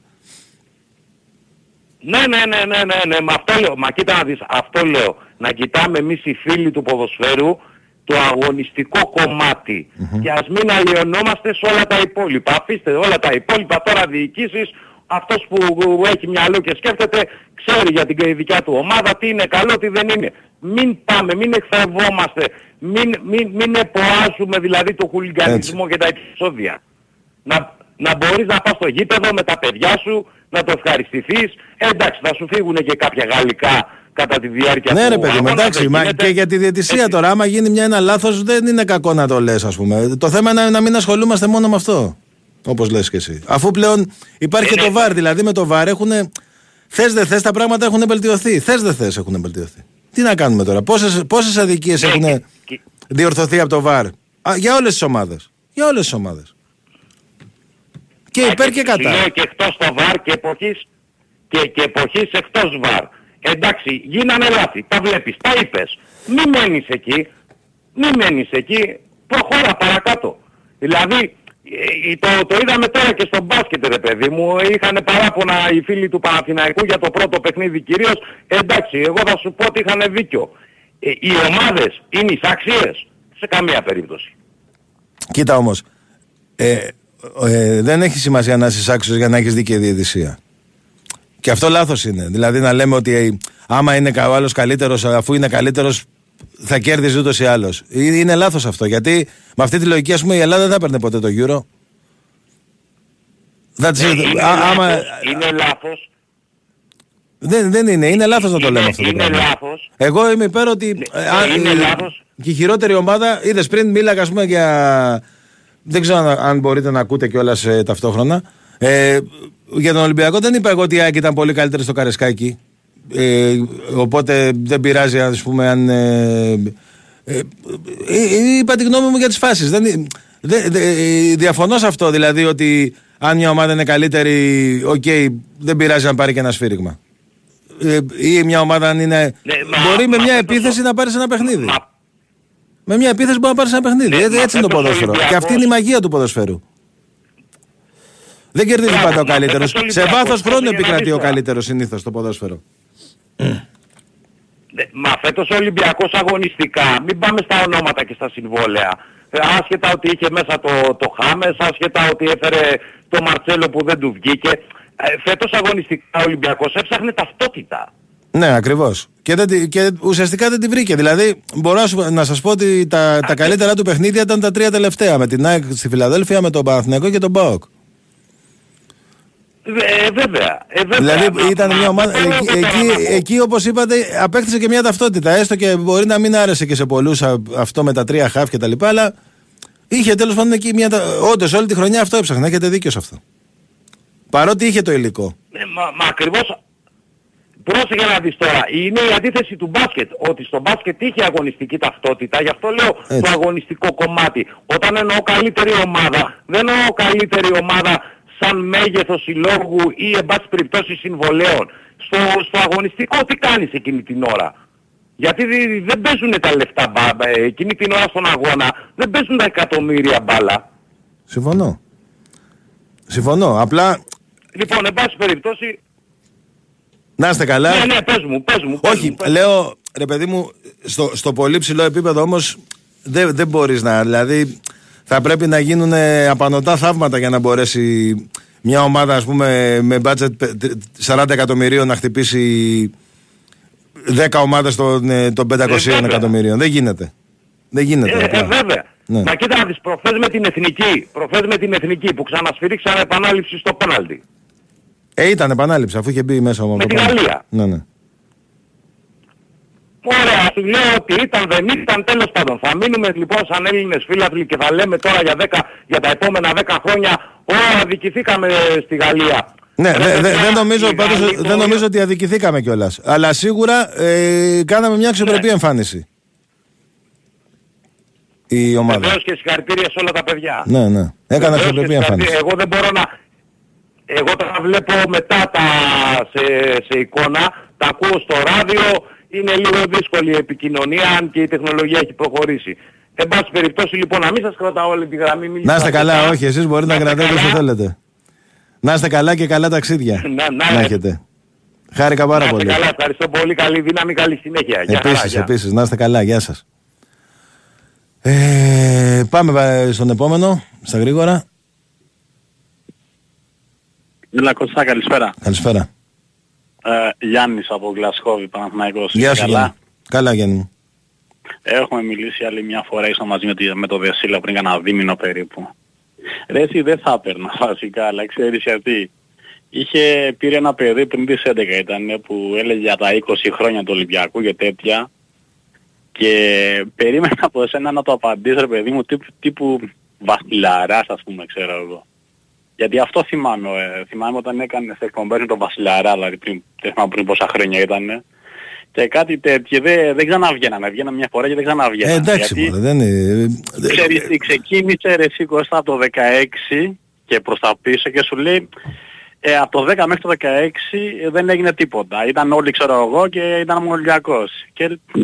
Κοίτα, η αλήθεια, ήταν, η αλήθεια είναι, να το πω και σε σένα, ότι ο Μαρινάκης, ναι. δεν ξέρω για κάποιο λόγο ρε παιδί μου, που δεν έχω καταλάβει, τέλος πάντων, πραγματικά τότε οι, οι ομάδες οι άλλες, δεν σου λέω για τη χρονιά τότε με τον γκολ του Κατσουράνη και όλα αυτά. Αλλά μετά, ξέρεις, δεν είχε, ουσιαστικά δεν είχε αντίπαλο για τρία τέσσερα χρόνια και παρόλα αυτά συνέχιζε να. Όπως φάνηκε δηλαδή και από αυτά που ακούγαμε και ακούσαμε, όλοι τα ακούσανε, τα διαβάσαμε. Και εγώ συμφωνώ ότι δεν, και εγώ δεν λέω ότι... Δηλαδή δεν είχε, πραγματικά αυτό που λέγανε πιο παλιά που δεν ίσχυε, εδώ ίσχυε, ότι δεν, δεν είχε ανάγκη ρε παιδί μου. Δε, μα δεν διαφωνώ σε αυτό το κομμάτι, απλά δηλαδή ε, μόνο τα δύο που θυμάμαι εγώ έτσι πολύ έντονα είναι η χρονιά του, του συγχωρεμένου του Κυράστα, αυτή η υπερομάδα που δεν πήρε τίποτα, ένα αυτό. Mm-hmm. Και δεύτερο η Ρεζούπολη που όχι απλά δεν θα πρέπει να ξεκινήσει, θα πρέπει να, να ήταν μηδέν, να, να μηδενιστεί ο Ολυμπιακός. Ναι, αυτό δεν ήταν το δύο χιλιάδες δέκα. Ναι, ναι, αυτό δεν ήταν από το δύο χιλιάδες δέκα, εντάξει, ήταν... Εγώ θα σου πω για το... Ρε παιδί μου, τη χρονιά που η ΑΕΚ έπεσε κατηγορία, έπεσε κατηγορία. Κάνει ένα χέρι, προηγείται ο Ολυμπιακός ένα μηδέν, παίζει η ΑΕΚ με δέκα και γίνεται ένα χέρι μέσα στην περιοχή, ξεκάθαρο χέρι ρε παιδί μου, απλωμένο χέρι παίχτη του Ολυμπιακού και δεν το δίνει, mm. δώσ' το ρε φίλε, τι θα γίνει δηλαδή... Άντε, να γινόταν ένα-ένα. Θα μπορούσε η ΑΕΚ να το κρατήσει. Απλά, απλά περίμενα πως να το βάλεις λίγο στη θέση του, ρε παιδί, να του εξηγήσεις πέντε πράγματα. Κατάλαβες, γι' αυτό πήρα πιο πολύ τηλέφωνο, όχι τίποτα άλλο. Δηλαδή, εντάξει ρε φίλε, δε, μη παίζεις τώρα. Έχουμε δει, δηλαδή, θυμόμαστε, έχουμε δει και δεν γίνεται τώρα να, να λες ότι βγήκε, τα είχε πάρει όλα, ξέρω εγώ, με το... Τα και είναι όλα καθαρά και πεντακάθαρα και εξάσταρα, δεν γίνονται αυτά. Ε, δεν είπαμε λέει, ότι ήταν όλα καθαρά και εξάσταρα. Αυτό πήρα πολύ, αυτό πήρα και πολύ. Ρε, περίμενα, περίμενα από εσένα το, να του πεις δύο πραγματάκια, τέλος πάντων, είναι αυτό. Εντάξει φίλε μου. Εντάξει, άντα μην κρατάω άλλο, δώστε, καλή, καλή. Να είσαι καλά, καλά, καλό σου βράδυ και χαρά. Πάμε στον επόμενο, καλησπέρα. Έλα. Έλα, Έλα ρε Μητσάρα, τι γίνεται ρε γονή. Λοιπόν, εδώ, καλησπέρα Κωστή. Εδώ από αυτά τα λίγα μαλλιά που έχω θα μου φύγουνε ρε φίλε. Θα, έχω λίγα μαλλιά, θα γίνω καράφλατα. Προστάτευσέ τα ρε εσύ. Από αυτά που άκουσα να πούμε από τους Ολυμπιακούς και ιδιαίτερα από έναν που μίλησε για, για, για μεζούρα. Δεν μας είπε όμως το πρωτάθλημα του Βάρνερ. Μας είπε, δεν μας είπε για το πρωτάθλημα του Βάρνερ. Εκεί πέρα ήταν όλα καλώς καμωμένα. Γιατί εκεί ήταν ξεκάθαρα τα πράγματα. Εκεί ο Ολυμπιακός έκλεψε το πρωτάθλημα από την ΑΕΚ με το πρωτάθλημα του Βάρνερ. Ψέματα είναι ή όχι? Δεν είναι ψέματα. Ε, δεν είναι κοντά. Εννοείται πιτσαρά, συνέχισε αγόρι μου. Λοιπόν, κλέψανε το πρωτάθλημα από την ΑΕΚ το δύο χιλιάδες οκτώ με, με το Βάρνερ. Και αυτό λέγεται πρωτάθλημα του Βάρνερ. Του Βάρνερ. Να μην το ξεχνάμε αυτό. Από εκεί και μετά. Πάμε και στο... κι αλλού. Να, όχι, να, όχι, όχι δηλαδή να μας, να μας το παίζουν αυτό οι Περιστέρες και οι Ολυμπιακοί. Πάμε από εκεί πέρα. Πάμε σε ένα άλλο ζήτημα. Στο, στο τελικό κυπέλου Αστέρα Τρίπολης Ολυμπιακός. Τι έγινε κύριε παιδιά? Ο Ολυμπιακός δεν, δεν έκλεψε το κύπελο από τον Αστέρα Τρίπολης με τη διατησία με το χέρι του Μανιάτη. Ψέματα είναι γι' αυτό. Ψέματα είναι. Μιλάνε ποιοι? Οι Ολυμπιακοί κλέφτες. Αν είναι δυνατόν δηλαδή. Αν είναι δυνατόν. Γελάει ο κόσμος με τους Ολυμπιακούς. Έλα σταμάτα ρε, μην, σταμάτα μην, μην, μην χαρακτηρίζεις. Όχι, να, να τα λέμε ρε, Κωστή, ψέματα είναι αυτά που είπα. Εντάξει, γελάει με ο κόσμος αυτά που λένε, όχι με τους Ολυμπιακούς ρε φίλε, δεν είναι σωστό. Με αυτά που λένε οι Ολυμπιακοί γελάει ο κόσμος. Όχι όλοι, αυτός που το είπε. Λοιπόν, από εκεί και πέρα, η, η, η ΑΕΚ πήρε, πήρε το πρωτάθλημα, πήρε και το κύπελο. Πήρε, έκανε τον double και αυτό τους, τους πονάει, τι να κάνουμε τώρα. Τους πονάει και, θα, και θα ξαναπάρει άλλα διακόσια πρωταθλήματα. Μίτσο, χρόνια... στα, Μίτσο, σταμάτα τις προβλέψεις ρε Μίτσο. Καλά τα είχαμε πάει μέχρι τώρα. Σταμάτα ρε τις προβλέψεις. Ναι, και, και αυτοί θα ξαναδούν πρωτάθλημα πάλι μετά από διακόσια. Σταμάτα ρε, σταμάτα ρε Μίτσο. Σταμάτα. Γιατί έτσι είπε και ο γιος του Μαρινάκη πέρυσι και ε, από το πρώτο το έχασε. Λοιπόν, από εκεί και πέρα. Στα μεταγραφικά έχουμε τίποτα ρε Κωστή? Πιστεύω μέσα στην εβδομάδα θα έχουμε, ναι. Δηλαδή άμα λες θα έχουμε εννοήσει και με το ζήτημα του Πινέδα. Ε, εντάξει, ε, ε, πιθανόν. Μάλιστα. Γιατί πρέπει να, προχω... να προχωρήσουμε να κάνουμε και άλλες μεταγραφές, γιατί περνάει ο καιρός και έχουμε κάνει μόνο μια μεταγραφή. Μην αγχώνεσαι. Κατάλαβες. Όλα θα γίνονται, μην αγχώνεσαι. Όχι, αλλά περνάει ο καιρός, κατάλαβες. Δεν είναι... Και πλησιάζει και ο καιρός της Ευρώπης τώρα, ε. Έτσι. Βεβαίως. Γι' αυτό. Λοιπόν, ε, αυτά. Δεν νομίζω να έχω τίποτα άλλο να προσθέσω. Εντάξει, Μητσάρα μου. Α, αυτά και τα ξαναλέμε σε θέση μάχης. Έτσι πάντα. Να είσαι καλά. Πάμε στον επόμενο. Εντάξει, έχουν έρθει κάποια μηνύματα εδώ πέρα για τις προβλέψεις του Μίτσου. Τι να πω ρε παιδιά. Ήταν έξαλλος, δεν κρατιόταν σήμερα. Πάμε στον επόμενο. Ναι, καλησπέρα. Καλησπέρα, φίλε. Ε, είμαι ο Γιώργος, ο Βενιασμένος, έχω ξαναπάρει, έχουμε μιλήσει δύο-τρεις φορές, όχι πολύ συχνά, αλλά έχουμε μιλήσει. Ναι, ναι. Μια ερώτηση, Κώστα, πότε βγαίνουν τα διαρκείας για την Ευρώπη, εφτά. Νομίζω τέσσερι, τε, τέσσερις νομίζω. Τέλος πάντων, θα το μάθουμε αυτό, εντάξει. Ε, τις μέρες αυτές τις λίγες δεν θα βγουν για τους κατόχους των εγχώριων που το έχουμε από πέρσι. Ακριβώς, ακριβώς. Για φέτος θα έχω πάλι την διαλόγια να πάρω στη θέση που έχω το εγχώριο. Στην, ίδια θέση, στην ίδια θέση, εκτός αν είσαι στη σαράντα οκτώ ή στη σαράντα έξι. Όχι, ε, σαράντα δύο, σαράντα δύο. Εντάξει, ναι, ναι, στην ίδια. Ναι, στην ίδια. Ε, δεν ναι, μου ναι. Λες, ε, θα είναι άλλη κάρτα. Ή θα ενσωματωθεί στην πρώτη, ξέρουμε. Καλή ερώτηση. Ε, ε, επειδή είναι τα λεπόρια που βάζει ο χάρτης, δεν θα ενσωματωθεί σε μία.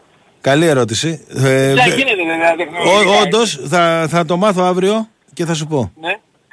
Και θα, θα το πω. Να τη φορτώσουν με την Ελλάδα ή με Ευρώπη. Να δείξει μια κάρτα, να περνάει ένας σκανάλι, να βγαίνει. Ναι, ναι, μπορεί το να είναι. Είναι μπορεί και να γίνεται. Ναι, μπορεί να γίνεται, ναι, σωστό. Και θα είναι πιο εύκολο. Κάτι άλλο. Το δίχτυ που έχουμε στα δαρή θα βγει, μπα, ε. Δεν νομίζω, όχι. Ξέρετε το κακό. Ωραία το βάλανε, εντάξει, οκ. Okay. Και έγινε τότε με τα, με τα καρότα με τον Παναθηναϊκό, αν θυμάσαι. Μετά βάλανε το δίχτυ. Πέσανε τα καρότα στον Πρινιόλι και βάλανε το δίχτυ. Το βάλανε που το βάλανε. Δεν βάλανε άσπρο, σαν πετονιά, διάφανο. Αυτό το μαύρο ρε φίλε μας χαλάρει το μάτι. εφτά Ιουλίου ξεκινάει. εφτά Ιουλίου ξεκινάει για τη... τα, τα ευρωπαϊκά, ε. Mm. Ωραία, ωραία. Ε, αυτό που λες με το δείχτη, οκ, okay, να μην βγει. Δεν το βάζαμε άσπρο άσπρο. Βάλε το άσπρο εκεί, σαν πετονιά. Γιατί το μαύρο ξέρεις, καμιά φορά πέφτει πάνω στην Ελλάδα. Εντάξει, πάντως δεν είναι... Τι, τι να πω ρε παιδί μου, δεν είναι και τόσο... Δεν είναι, συνηθίζεται, οκ. Okay, ναι, δεν... Δε... Λες... Δηλαδή στην Τούμπα, χωρίς να θέλω τώρα να πω κάτι για τον ΠΑΟΚ, στην Τούμπα είναι πραγματικά σαν να το έχεις μέσα στα μάτια σου ρε παιδί μου. Και είναι και στα επίσημα κιόλας. Βέβαια εντάξει πάθανε ζημιά οι άνθρωποι, χάσανε παιχνίδι από αυτό. Αλλά μπορείς να μπορείς να βάλεις ένα καλύτερο. Δηλαδή στο γήπεδο το δικό μας, δεν ξέρω εγώ, από τις άλλες θύρες δεν φαίνεται καν ας πούμε. Τώρα εντάξει, εσένα προφανώς μπορεί να σε ενοχλεί λίγο. Ξέρεις, άμα εστιάσεις που δεν το ξεχάσεις, μην, μην, μην, ναι. Δεν το σκέφτεσαι, πέφτει το μάτι σου εκεί. Απλά ξέρεις τι λέω, αν μπορεί να το πεις κάπου, αλλάξε να το πλέξει γκλάς, βάλω τα τζάμια, το τρελό έξοδο. Το δείξτε να βάλω διάφανο, σαν, σαν πετονιά, δεν ήταν πιο... Όσο το διάφανο της πετονιάς στο χρώμα. Ναι, δεν το ξέρω, δεν το ξέρω. Δεν το ξέρω. Δεν ρωτάω, ρωτάω. Οκ, απλά θα παράπονα, αν καταφέρω και το κάνω, θα είναι καλύτερα. Δεν ξέρω, μήπως είναι χειρότερα όμως. Λες, καλά. Θα το δούμε στην πορεία. Δεν μου κάτι άλλο. Αυτό που είπε έβγαλε η ΠΑΕ την ανακοίνωση, αυτό που πραγματικά συμφωνώ με τα καπνογόνα, κροτίδες κλπ. Είναι αυτό που έγραφε κάποιος στο τέλος. Έλεγε πότε έβαλε η Άρη δεύτερο γκολ σε πέντε λεπτά στη φετινή περίοδο. Ποτέ. Γιατί κόβεται ο ρυθμός. Κόβεται ο ρυθμός, πολύ σωστή παρατήρηση. Γκολ δύο έξι σε πέντε λεπτά φέτος δεν έβαλε. Με το καταιγιστικό ποδόσφαιρο. Και όμως με τον ΠΑΟΚ μπορούσε να το κάνει. Που yeah. αν θυμάσαι έχασε ευκαιρίες μεγάλες μετά τον γκολ. Που εκεί δεν πέσανε πολλά καπνογόνα γιατί υπήρχε ο φόβος της τιμωρίας, αν θυμάσαι. Μπράβο, και ναι, σωστό. Και δεν έχασα να βλέπεις λίγο. Αυτό είναι πολύ κακό, όντως. Είναι πολύ κακό. Είναι πολύ σωστή παρατήρηση αυτό που το γράψε το άρθρο. Μα έτσι, μα έτσι είναι. Μα και, μα, μα και με τον Ολυμπιακό, αν, ε, που δεν μέτρησε κιόλας τον γκολ του Πινέδα, κόπηκε και ο ρυθμός πάρα πολύ. Ρεσί. Βέβαια, βέβαια. Μπορείς εκεί βάζεις τον γκολ και τα χάνει ο άλλος, σε ρέχα να τον πιέσεις και του βάζεις ένα δύο. Ένα δύο. Μπορεί να κάνεις πολλές φάσεις. Αυτό που γίνεται στη Φιλαδέλφεια, στην παλιά. Ε, αυτό που λέμε να το καταπολεμήσει, πώς θα το πολεμήσει, δηλαδή έβγαλε μια ανακοίνωση ΑΕΚ. Δεν τέρμα κροτίδες και... Θα δούμε ρε φίλε, θα, θα δούμε, θα το θα δούμε. Θα συμμορφωθούν, δύσκολο είναι ρε φίλε. Θα το και δούμε. Και εγώ θα πάω στο φεγγάρι αύριο. Υπάρχει, δω, υπάρχει δω, καλή διάθεση, υπάρχει καλή διάθεση. Πιστεύω θα, θα βελτιωθούν πολύ τα πράγματα. Δηλαδή, υπάρχει, υπάρχει διάφορες κοινωνίες με τους οργανωμένους, γιατί εντάξει αυτοί τα, τα κουβαλάνε. Κάπως να, να, να, να γυρνωθεί αυτό το πράγμα. Πραγματικά είναι, ωραίο είναι, δεν το συζητάω, χάνει τη μαγεία, χάνει όλη αυτή την ατμόσφαιρα. Αλλά χάνει και ομάδα. Δεν ξέρεις τι, τι, τι είναι καλύτερο. Κάτι χάνεις, κάτι κερδίζεις. Έγινε αδελφέ, σε αφήνω γιατί πήγε δύο και πρέπει να μπει το αυτόματο πρόγραμμα. Να είσαι okay. Καλά. Αύριο θα ρωτήσω αυτό που είπες για το δεύτερο διαρκείας. Λοιπόν, να είστε καλά. Σας ευχαριστώ πάρα πολύ. Καλό σας βράδυ και θα τα πούμε την Τρίτη. Να είστε καλά. Γεια σας.